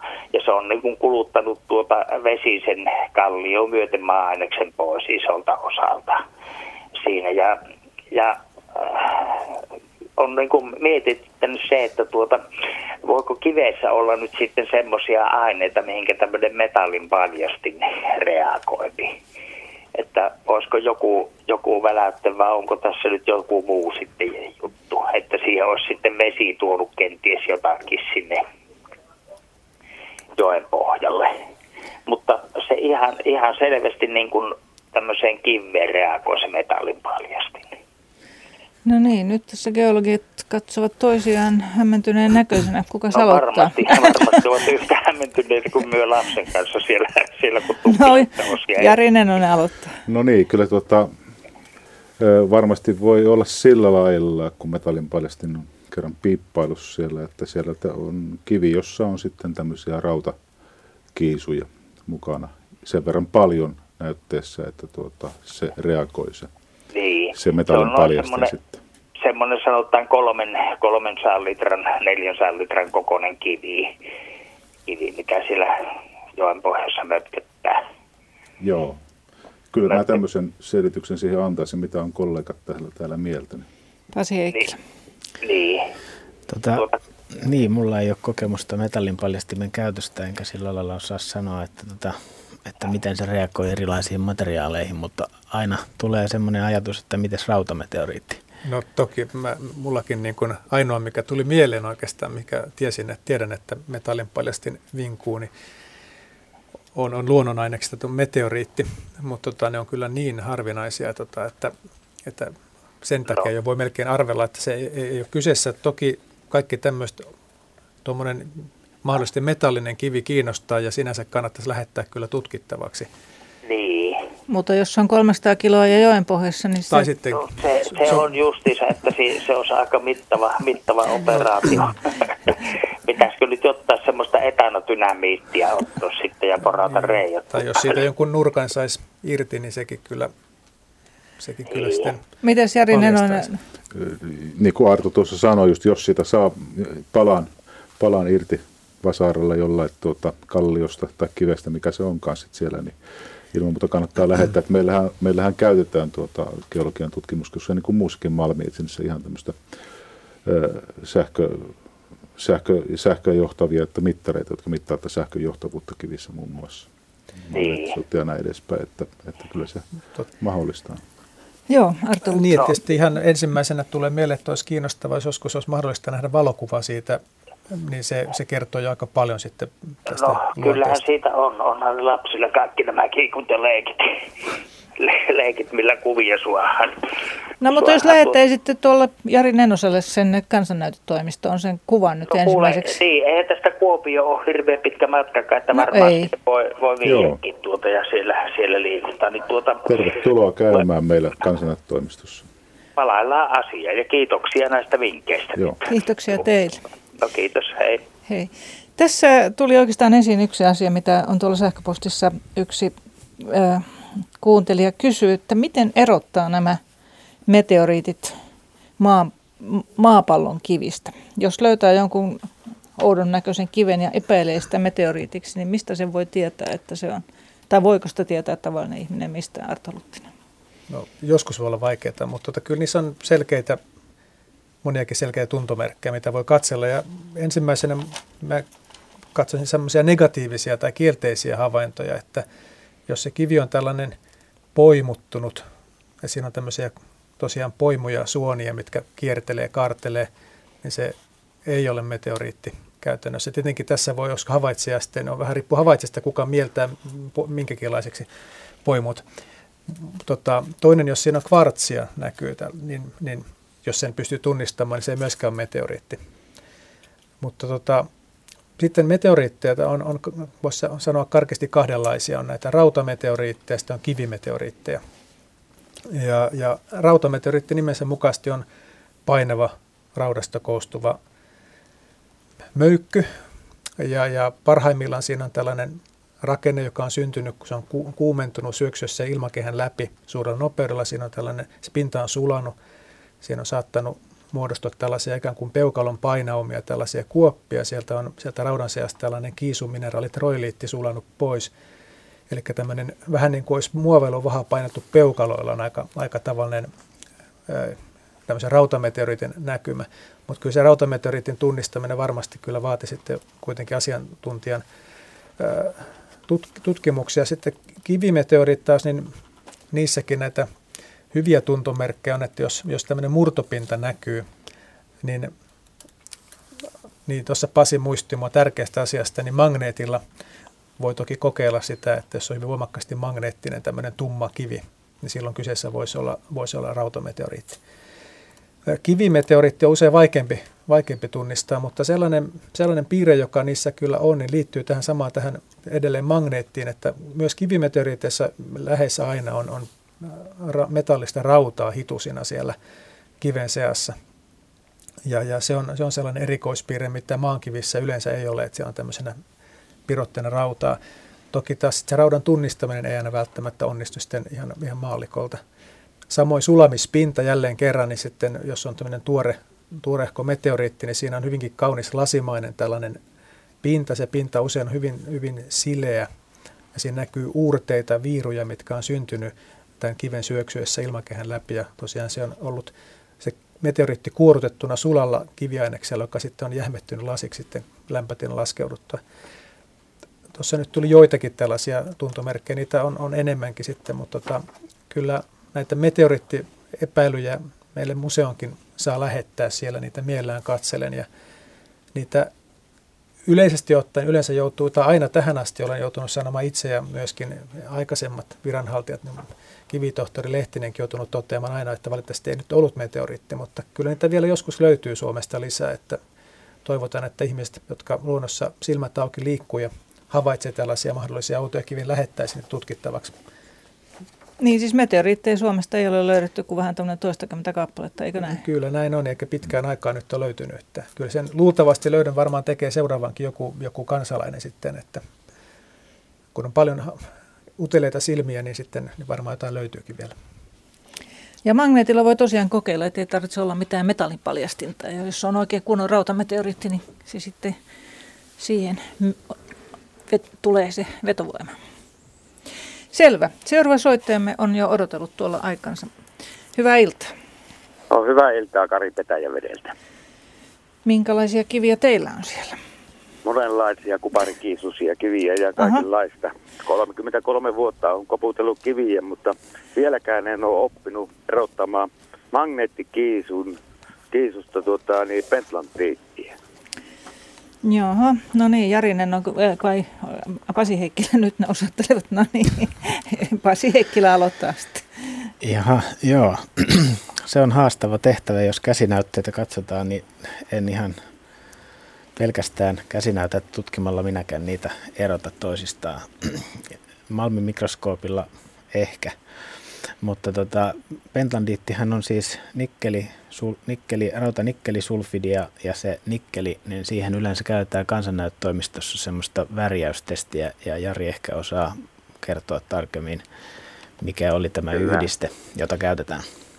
Joo, sitä on, voi, voi käyttää tämmöistä kuin dimet, dimetylglykosimenetelmää, tämmöistä aineesta, Joo. mikä sitten väriä. väriä ja tota, mutta se on sellaista ainesosaa, jota on aika vaikea nykyään saada. Sitä on apteekista aikanaan saanut, mutta nykyään hyvin vaikea saada. Että se, sillä voi, voi tuota, jos sitä jostain apteekista saa tai tilaamalla, niin sitten tuota, voi, voi, voi testata. Mutta se on, niin kuin tossa... Pasi sanoi, niin vaikea, vaikea erottaa. Sitten mä oon tuossa tuollaista kokeilu, kun pöydällä pitänyt noita lohkareita. Ja tuota, että ja tuo magneettikiisu tummuu auringon valossa, mutta osa se on niin kuin sulautunut yhteen, ilmeisesti on pentlanttiittiä, niin se jää kirkkaaksi. Onko hmm. nyt, onko mä oikeassa? Kyllä, se hyvin paljon mahdollista on. Magneettikiisu on todella näistä sulfidimineraaleista se kaikkein alttein rapautuma, ja jos jossain löytyy ruosteisia kiviä, niin tavallinen selitys sille on, että niissä on magneettikiisua, ja, ja voi hyvinkin olla, että, että pentlandiitin taipumus ruostua ja rapautua on, on huonompi kuin magneettikiisulla, että, että luultavasti aika tehokaskin konsti. Kun tuossa nyt asiantuntijat selvästi keskustelevat keskenään, myös soittaja, niin kertokaa nyt tavalliselle kansalaiselle, eli minulle, mikä on pentlandiitti.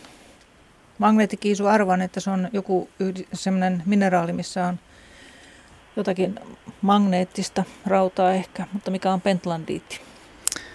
Magneettikiisu on rautakiisu, eli siinä on suurin piirtein yksi osa rautaa ja yksi osa rikkiä. Se on siinä mielessä hyvin sama su, läheinen sukulainen tuolla aikaisemmin puheessa olleelle rikkikiisulle. Mutta pentlandiitti niin siinä on sitten samankaltainen kemiallinen koostumus, mutta osa siitä raudasta on sitten korvautunut nikkelillä ja sen takia se on tärkeä nikkelin malmimineraali. Mm. Ihan tarkkaa pentlandiitin kemiallista kaavaa en nyt tällä hetkellä muista. Voidaan sekin tuossa tarkistaa. Mutta molemmat ovat siis tämmöisiä jonkunlaisia malmimineraaleja, onko näin? Joo, kyllä. Kyllä ovat ja tuota, tämä, niin kuin Pasi sanoi, se pentlandiitti on tärkeä nikkeli nikkeli tuota, mineraali ja sisältää usein myös kobolttia sitten. Ja te olette sieltä Petäjävedeltä näitä löytänyt vai?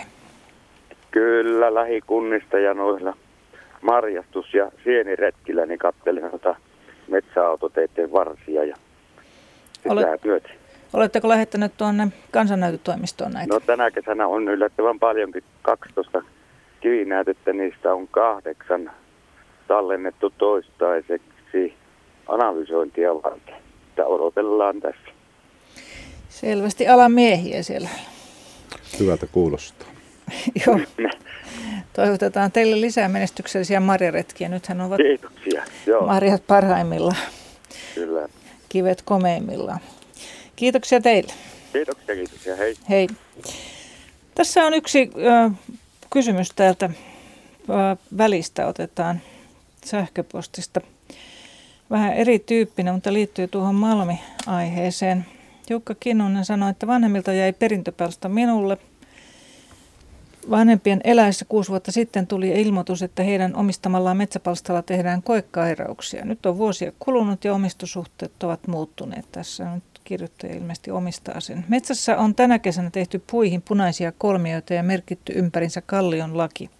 Omistajan ei ole kukaan kuitenkaan ollut yhteydessä.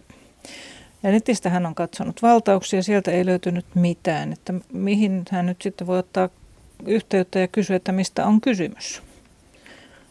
Osaatko Jari Nenonen kertoa?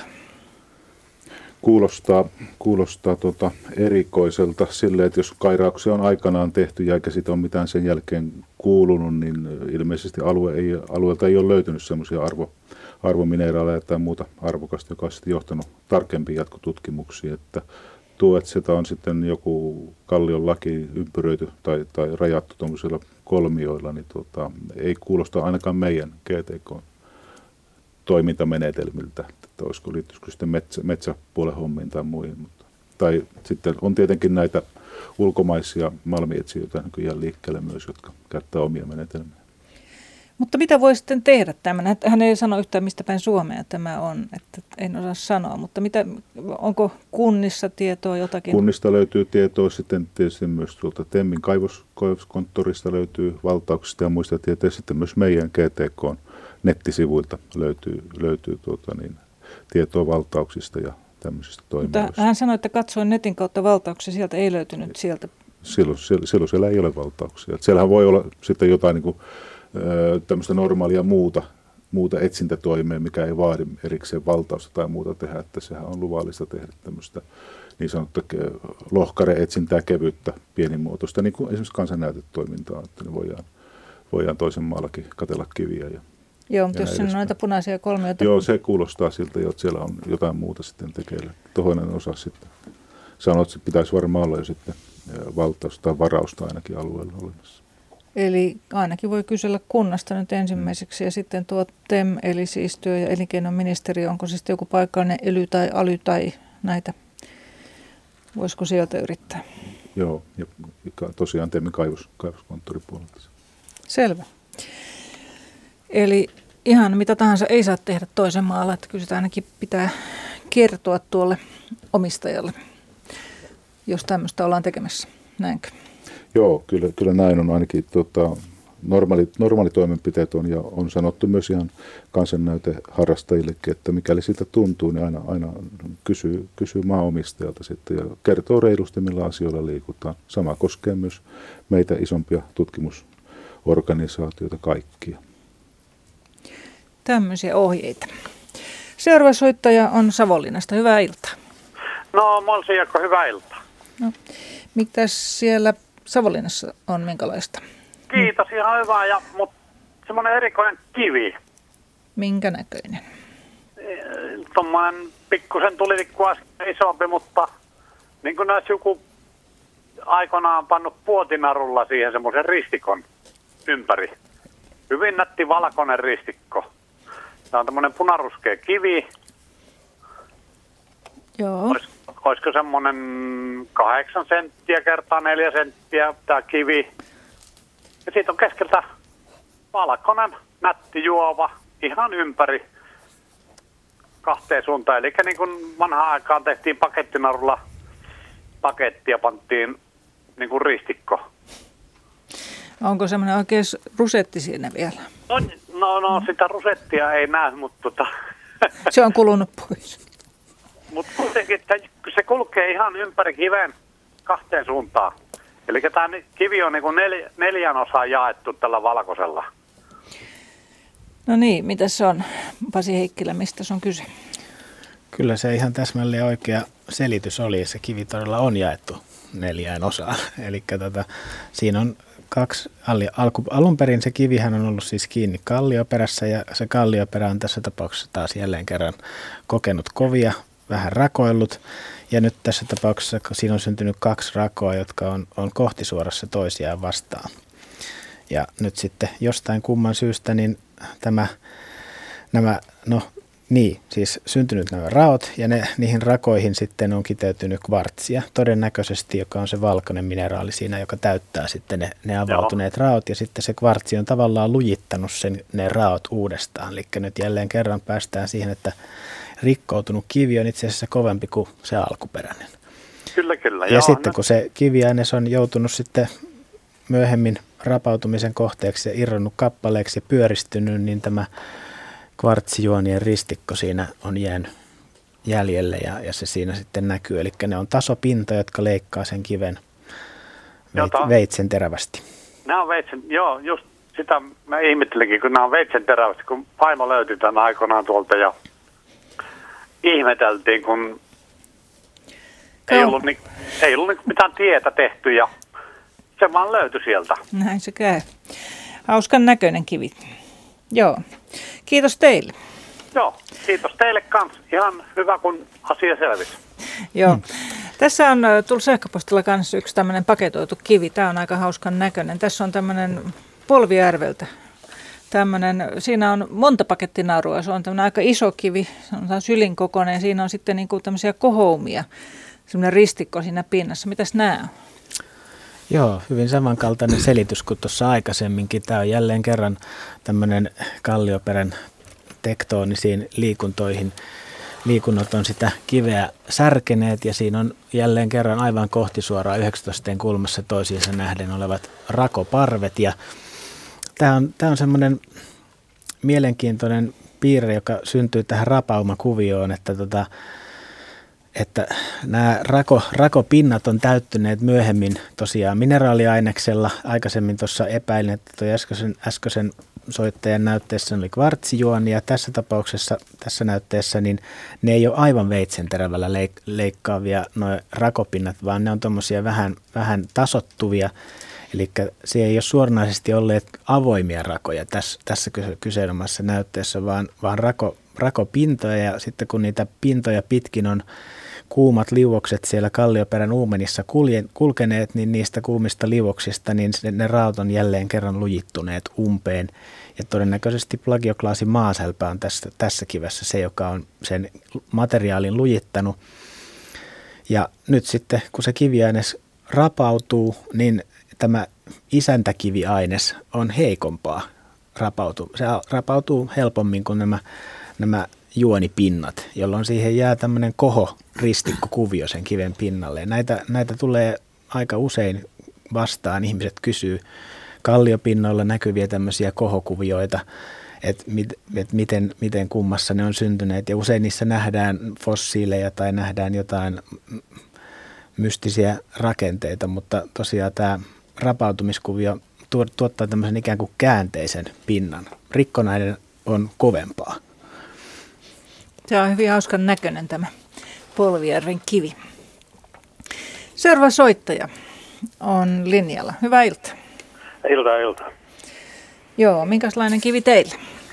No, tässä on parikin kysymystä, jotka, jotka liittyy yhteen ja samaan paikkaan tuolla Kemionsaaren kunnan äh, eteläosissa. Me kesätorpan pihamaalle porautettiin normaali porakaivo tuossa kaksi vuotta sitten 85 metrin syvyyteen menivät ja, ja vettä tulee paljon. Ja se, siitä saakka niin, niin saaviin, jota siinä kaivon alla, alla pidetään, niin siihen kertyy, kun, kun vettä tulee, niin semmoista poraus jauhoa edelleen, pääosin hyvin semmoista tumman, tummaa, mutta aina joukossa on myöskin ihan selvästi kultaa kaikkien mielestä. Semmoisia pikku pikku hippusia, jotka, jotka loistaa kullan värisinä siellä sen muuten tumman äh, jauheen joukossa. Mistä voi olla kysymys? Mikä on tämä kulta? Jari Neno. Joo, tämä on tota, vaikuttaa vahvasti siltä, että siellä on tämmöistä, jos on kevyttä ja kullan väristä, puhutaan kissan kullasta, se on varmaankin kiillettä. Biotiittia ja muskoviittia, jota tässä kallioperässä on sitten, ja sitten se välkehtii siellä saavin tai ämpärin pohjalla, jos siinä sitä on sitä poraussoijaa vielä mukana. Sitä nimenomaan joo, kyllä. No juu, se on joka tapauksessa se on hyvin niin kuin kullan väristä ja, ja, ja johdonmukaisesti sitä on, on joka saavillisessa, että, että tota, viimeksi uteliaisuus oli sitä luokkaa, että jo kerättiin, ää, kerättiin tota pytyllinen vettä sieltä sitä silmällä pitäen, että sitä sakkaa johonkin lä- lähettäisi katsottavaksi, mutta tietenkin toi kuulostaa hyvin hyvin tylsän uskottavalta selitykseltä. Valitettavasti. Arto Luttinen haluaa sanoa tuohon. Niin ajattelin vaan sitä, että tosiaan niin niitä hituloita kun ottaa sitten käteen, jos sieltä niin sen huomaa, että ne kiili on hauras, se naksahtaa rikki, jos sen jollain, jollain sormella suurin piirtein painaa tai vasaralla sitä näin. Jos olisi, jos olisi kultaa, niin se olisi tämmöistä muokattu, että voisi vasaralla taputella lättyksen sitten ja se ei, ei murene okay. sillä tavalla. Se on vaan mahdottoman hieno jakosta. Joo, kyllä varmaan, mutta kyllä tämä on hyvin tavallista tämmöinen okay. katinkulta. Joo, Jari, Jarinen on vielä, olkaa hyvä. Sikä, sikäli tuohon näytteen lähettämiseen, niin meille tulee kyllä kansanäyttötoimistoon myös ihan tuommoisia ma, niin maaperänäyttöjä, tämmöisiä kiilen näytteitäkin on tullut ihan tämmöistä soijaa, että on määritetty sitten kysyjälle sitten tai lähettäjälle, että mitä se on, että rohkeasti vaan voi lähettää myös tämmöisiä näytteitä meille, ei kannata ujostella. Okei. Okay. Sitten toinen kysymys, joka on, on sen saman torpan pihamaalta, torppa 200 vuotta vanha ja, ja, ja, ja tota, torpan kulmalla kiertää polku muun muassa sille, sille kaivolle. Ja siinä on yksi kivi, jonka, jonka kulma nousee siihen, siihen polulle ja, ja se kiven kulma selvästi hikoilee. voi olla hyvinkin niin kuin kuivaa aikaa ja kaikki, kaikki muu siinä ympärillä on, on, on ihan, ihan kuivaa, mutta tämä yksi tota, pintaan tullut kiven kulma, niin se, se on kostea. Toisinaan se, se, se näyttää kuivalta ja on kuiva. Silloin se on semmoinen hyvin tasavärisen tumman harmaa, mutta useimmiten ku, kuivanakin aikana se on, se on, se on hikinen ja silloin se on ihan, ihan mustaa. Mistä ilmiöstä tässä voi olla kysymys? Muistan hämärästi, että tästä on keskusteltu ennenkin, mutta mitäs on? Se liittyy jotenkin siihen, että se on hyvin johtava ja se on sieltä syvemmältä jotenkin, muistaakseni jotain tämmöistä. Syvä hiljaisuus. Arto no, no lähinnä tuli ensimmäisen mieleen, että jotenkin jos olisi viileä kivenpinta, johon sitten vähänenkin kosteus tiivistyy sitten maanrajassa siinä. Tai mietin sitä, voiko, voiko maan sisällä oleva kosteus niin kuin nousta sitä jotenkin sitä kiven reunaa pitkin. Mutta mut kyllä mä vähän tässä, onko kollegoilla hyviä ehdotuksia? No, jos, jos kiven ominaisuus semmoista, se sitoo, sitoo niin kuin esimerkiksi lämpöä paremmin kuin muut kivilajit siinä ympäristössä säilyttää sitten tätä ilman lämpöä ja sitten on tämä lämpötilaerot sen verran, että se sitten hikoilee sen takia sitoo kosteutta. Mutta tosiaan niin sitten, se, se, sieltä veden, kiven sisältä kyllä se vesi ei ole tulossa, että mm, varsinaisesti. Se, se, se härmistää niin kuin ilmasta sen kosteuden. No joo, nyt, nyt viime viikollakin tuossa helteessä, niin, niin, niin tämä oli ihan, ihan selvästi havaittavissa. Toki silloinkin oli öisin, niin oli, oli tota kastetta. Erittäin kostea ilmahan oli tuossa, on mm. ollut nyt, että öisin, joo, se on joo. ihan totta tuo. Mutta tota, mulla on sellainen hämärä mielikuva, että tästä on puhuttu ennenkin, mutta tota, että tämmöinen maakivi, jotenkin se johtaa sieltä alhaalta, se, jos se on niin johto. Sanoit, että semmoinen tumman harmaa, onko se sit, mitä? Erittäin tumman harmaa ja sitten näyttää ihan mustalta silloin, kun se on tämmöinen hikinen. Ja meillä on ollut itsellä sellainen teoria, että, että siellä olisi jotenkin vettä, pinta tai muuta vettä valuisi siellä, sieltä talon alta. Siellä on, se on rakennettu tosiaan parista vuotta sitten hyvin sillä niin kuin maahan kiinni niin ongelmaksi asti, että siellä pakkaa tota, lattian kulma lahoamaan. Ja, ja, ja tota, on semmoinen teoria, että josko siitä voisi jostain sitten tota, vettä valua siitä pintakerroksen alapuolelta, että tämä yksi kivi sitten jostain ihmeellisestä syystä ominaisuuksiltaan joko niin kuin, johtaisi pintaansa pitkin sitä, sitä sitten näkyvään pintaan tai joka tietysti tuntuu maalikostakin mahdottomalta, että se niin kuin koko kivi imisi sitä, sitä tota kosteutta ja niin, että se näyttäisi päältäkin päin kosteelta. Joo, me ei nyt ehkä, joo, ei, ei, ei mulla tähän Joo. mitään, mä vaan pohdiskelin kovasti, mutta mun fysiikan tämmöiset ilmatieteen taidot ja näin, niin tässä on sen verran heikot, että ei nyt oikein tule mitään kovin kirkasta kuvaa mieleen. Maaperästähän pystyy nousemaan riippuen maalajasta vähän silleen, että kapillaarisesti Kyllä, vettä ylös, ylöspäin. ylöspäin tota, mutta miten sitten sen kiven pintaan härmistyy, niin tätä pitää miettiä tosiaankin. Joo, tuo mä vielä sitä mietin sitä kivilajia, sanoit, että tumma harma, onko semmoinen hyvin tasalaatuinen, onko se kuvasalttinen kivi? Vai? Hyvin, hyvin tasalaatuinen, aika, aika, tota, aika sileä, sileä pintainen. Ei, ei, niin kuin, ei lasimainen, mutta kuitenkin hyvin semmoinen niin kuin, tosiaan niin kuin, hieno, hienopintainen, tasa, tasa, tasaisen hienopintainen.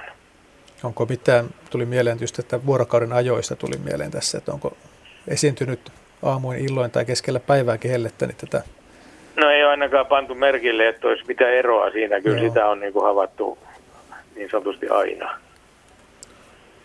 Joo. Ei, se ei ole mikään tilapäinen ilmiö mitenkään, vaan siellä monena kesänä jo on ihmetelty, että mikä ihme hikinen kivi toi on. Joo, tämä jää nyt vähän vastausta vaille. Ehkä joku Mietitään, ollaan lu- kuulija kommentoi, ehkä veli-Pekka sieltä lähettää Joo. meille mm. viestin sitten. Joo. No niin, kiitos Kiitoksia teille. ja mukavasta Kiitos. Kiitoksia teille. Hei.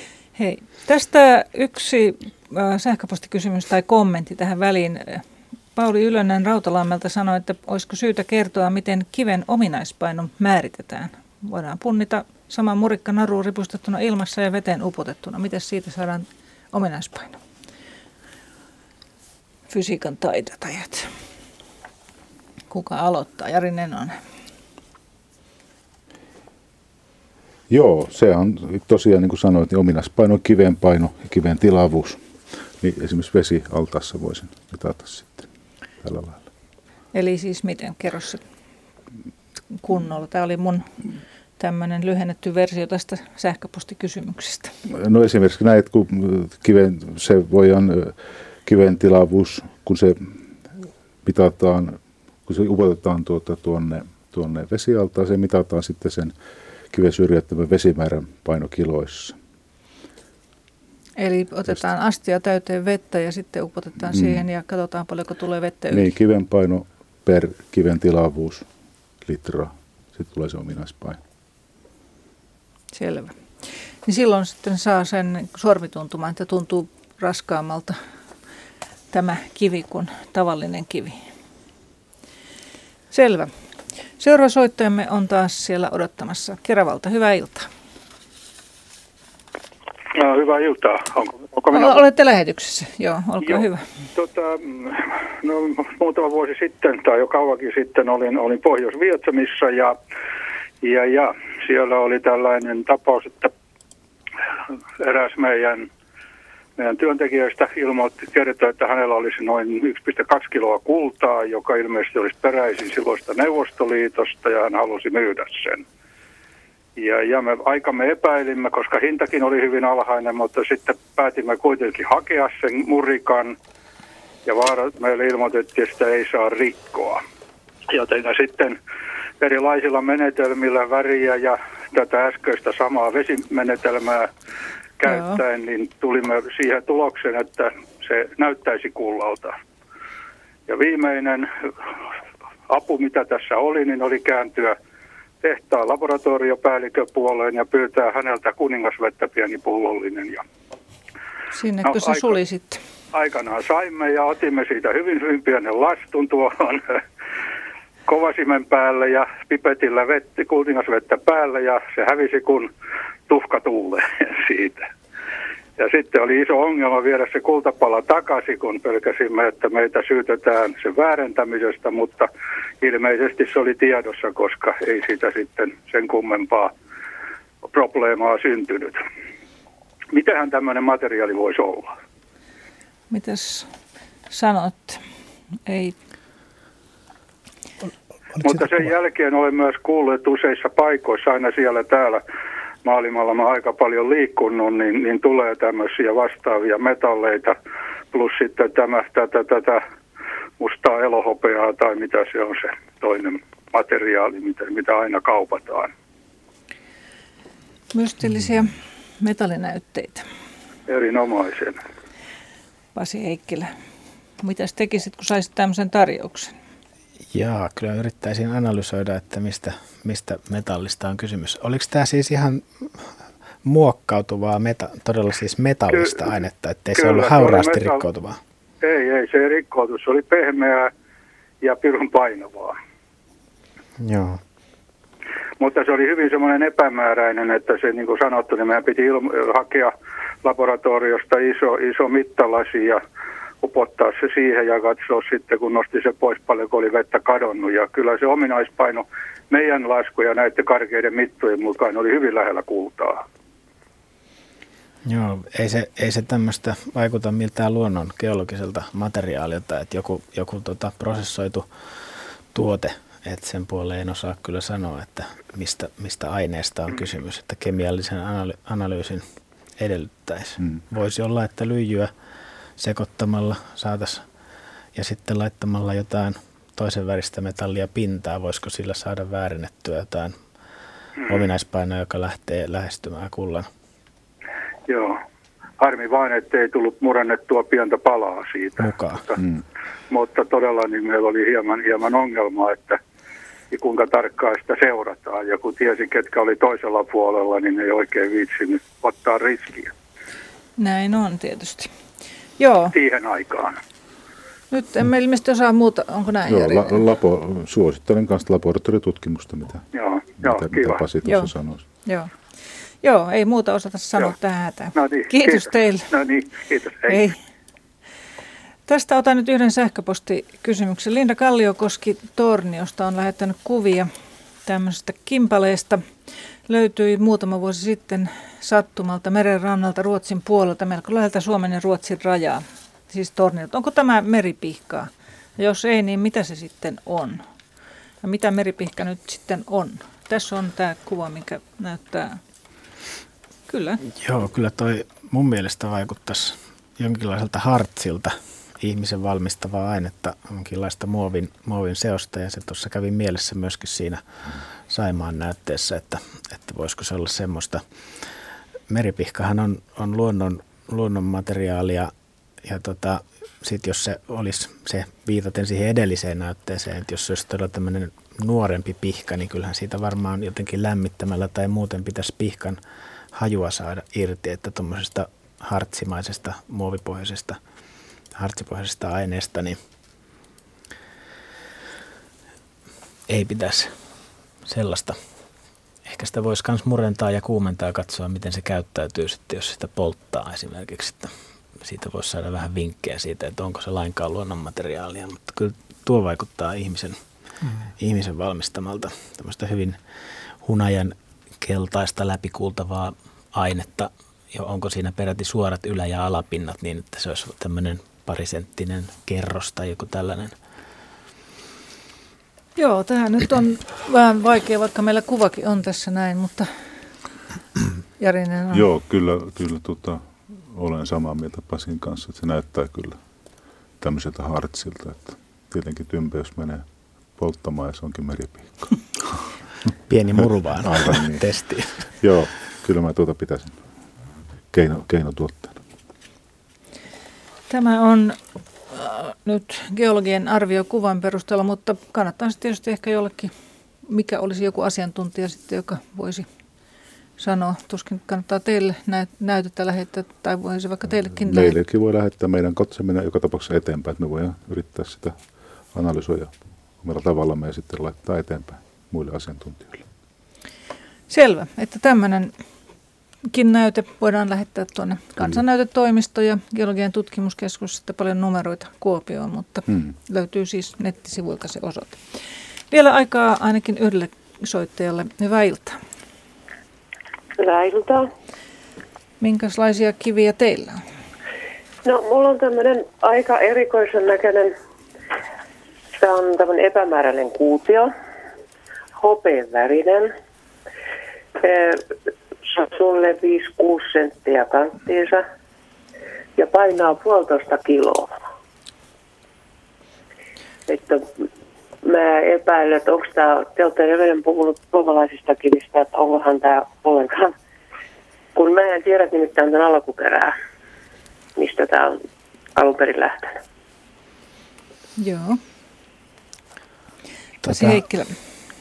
Eli epämääräisen kuution mallinen, kun se oli se muodoltaan niin. Ja minkälaisia pintoja siinä sitten, jos, jos kuvailee sitä hopean värinen, eli siinä on metallikiilto siinä pinnassa? Siinä on hopean metallikiilto. Joo. Ja sitten tällä toisella puolella on pikkusen tämmöistä kullan näköistä hippua.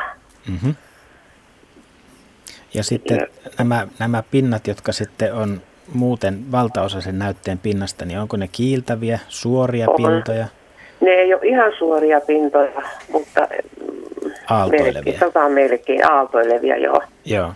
Onko siinä sitten, näkyykö siinä sellaista murrospintaa jossain sen epämääräisen kuution särmissä tai jotenkin niin, että se olisi niin kuin rikkoutunut jostain kohtaa myöhemmin, vaikka kopahtanut johonkin, ja että kuinka se käyttäytyy, kun se materiaali jo, murtuu? No täällä takareunassa on pikkusen niin kuin tämmöistä epämääräisempää, mutta ei tämäkään oikein näytä siltä, että siinä on mitään jostain terävää reunaa. Että aika tämmöistä se murrospinta, niin onko se, se missä tätä murrospintaa on, niin onko se kulmikasta se murrospinta vai onko se semmoista niin kuin saman tapaan kuin lasisärkyy, semmoista kaareutuvia pintoja? Minkä, miten, millä tavalla se voisi no, Vähän niin kuin kaareutuvaa kyllä, mutta ei mitään sellaista terävää reunaa ole. Joo. No siis sellainen suhteellisen yleinen tuohon väriin ja yleiseen olemukseen sopiva mineraali on lyijyhohde, joka, joka kyllä on äärimmäisen hauras mineraali, muodostaa kuutionmallisia kiteitä, eli se voisi olla tämmöinen suurehko omamuotoinen lyijyhohdekide, mutta se on todella hauras materiaali ja sen, se lohkeilee kuution mallisesti. Eli jos olisi yhtään kopahtanut kulmista tuommoinen kide, niin siitä pitäisi näkyä tämmöisiä suorakulmaisia lohkomurrospintoja. Että sen puoleen, että jos ei siinä tällaisia tule näkyviin, niin tota, sitten tämä alkaa paino olla... sitten, kun tämä on niin kokoonsa nähdä hirveän painava. Kyllä se Ihan sopii. Ihan tuollaisella henkilövaikalla mitataan niin puolitoista kiloa näin pieni kivi. Joo, se sopii kyllä hyvin lyijyhohteeseen. Niin meni hyvin tiheydet, menee sinne aika lähelle kyllä. No niin, Jari näyttää nyt. Jari ehdottaa hematiittia ja se on tietysti mahdollinen. Onko, se, onko siinä yhtään... Hematiitti tota, on vihreätä. Hematiitti on just tuommoinen, sanoisiko, ha, raudan harmaa, meta, metallisen no, raudan harmaa. Tämä on jos, jos siinä on hopeinen kiilto, niin se viittasi tuohon lyijyhohteeseen. Ja tota, jos se on yhtään murtunut pinnoilta, jos se olisi hematiittia, niin siitä pitäisi tulla semmoinen hematiitille tyypillinen punertava jauheen väri näkyviin niissä kohdissa, että jos onko siinä tällaista... Ei, ei, ei ole. Punamullan pigmenttiä, joo. Jari, ei. Jari Nenä, haluatko, haluatko esittää Joo, kommentti? ei kyllä toi on mitä Pasi sanoi, että hematiitissa on se, hän toiselta nimeltä sitten myös sanotaan kaupallisesti korjusunkat verikiveksi, jossa just tämä tulee tämä punamullan pigmentti, kun se rapautuu. Ja tuo, mm. tuo harmaa viittaa kyllä tuohon, eikö se ollut aika painava se näytö, mitä te sanoitte? Joo, Joo, että se viittaisi tuohon, mitä Pasi on lyijyhohteeseen, ja se on tosiaan tuommoinen harmaa ja hyvin painava. Aha. Siinähän voisi vielä johonkin sulakkeen kylkeen raapasta. Sulakkeen sitä, niin... kylkeen voi vähän armuttaa, tai, tai jos millä tahansa esineellä, vaikka metallipiikillä tai linkkarilla vähän, vähän kulmasta naarmuttaa, jos siitä tuleva jauheen väri on musta, niin se viittaisi tuohon lyijyhohteeseen edelleen ja sitten vielä, vielä se, että jos se, jos se metalli, metallipiikki, teräspiikki siihen helposti pystyy, niin tota viittaisi kanssa lyijyhohteeseen. Ly, lyijyhohde on hyvin pehmeä, teräspiikki naarmuttaa sitä äärimmäisen helposti, että, tota, että se, on, se pitäisi olla silläkin konstein. Onko tuo sellainen näyte, mikä Jari Nenonen kantaisi teille lähettää? Kyllä, ilman muuta. Että Eli sinne vaan saman vasta. osoitteeseen. Mm. Kans... kerran vielä sen osoitteen? Joo, no niin Jarinen. Eli tulee ilman maksua tämmöiseen osoitteeseen tuon geologian tutkimuskeskus, kansannäytetoimisto ja tunnus 5003687 ja sitten 70003 ja vastauslähetys. Semmoisella osoitteella tulee meidän piikkiin lähetys. Niin, se on ikään kuin postinumero ja tämä vastauslähetys. Tutkimuskeskus. Kansannäytetoimisto. Löytyy myös meidän www.gtk.fi-sivuilta sieltä. Tai... Mä oon vielä niin vanha-aikainen ihminen, että mulla ei ole tietokone. Te voitte soittaa tuota tuonne Geologian tutkimuskeskukseen, niin kyllä ne sieltä kertoo sen uudestaan puhelimessa huomenna. Mutta kyllä se kyllä. varmaan kannattaisi lähettää. Joo, ja. mutta tämä, kun sitä, onko sillä sitten sillä mitään merkitystä, että kun mä en yhtään tiedä, mistä tämä on löydetty? Ja se, kyllä tuota, niin me voidaan sitä määrittää vähän, jos se on lyijyhohdetta, niin jos on, katsotaan sitten, että ainakin jos on suomalainen kivi, niin se voidaan määritellä vähän itsekin sitä aluetta, että mistä päin se Niin, kun mä oon sitä koettanut jäljittää, mutta sitten jossakin välissä ne katkesi nämä että sitten joku semmoinen, joka tietysti minä kerään kiviä, että mitä tykkää tosta. Mä sitten, juu, tykkään, tykkään. Joo. Kiitos teille. Suosittelen, että sinne GTK kansanäytötoimistoon. Näin. Joo, kiitoksia. Kiitoksia. Joo, hei. hei. Nyt alkaa aika loppua kesken ja kiitos kaikille soittajille, kysymysten lähettäjille. Täällä jäi paljon paljon hyviä kysymyksiä kiinnostavia kiviä katsomatta ja kommentoimatta, mutta me jatkamme taas joku kerta ja yritetään saada ne kuvat sinne nettiin. Kiitoksia asiantuntijoille Arto Luttinen, Pasi Heikkilä ja Jari Nenonen ja sinne vaan kiviä taas etsimään.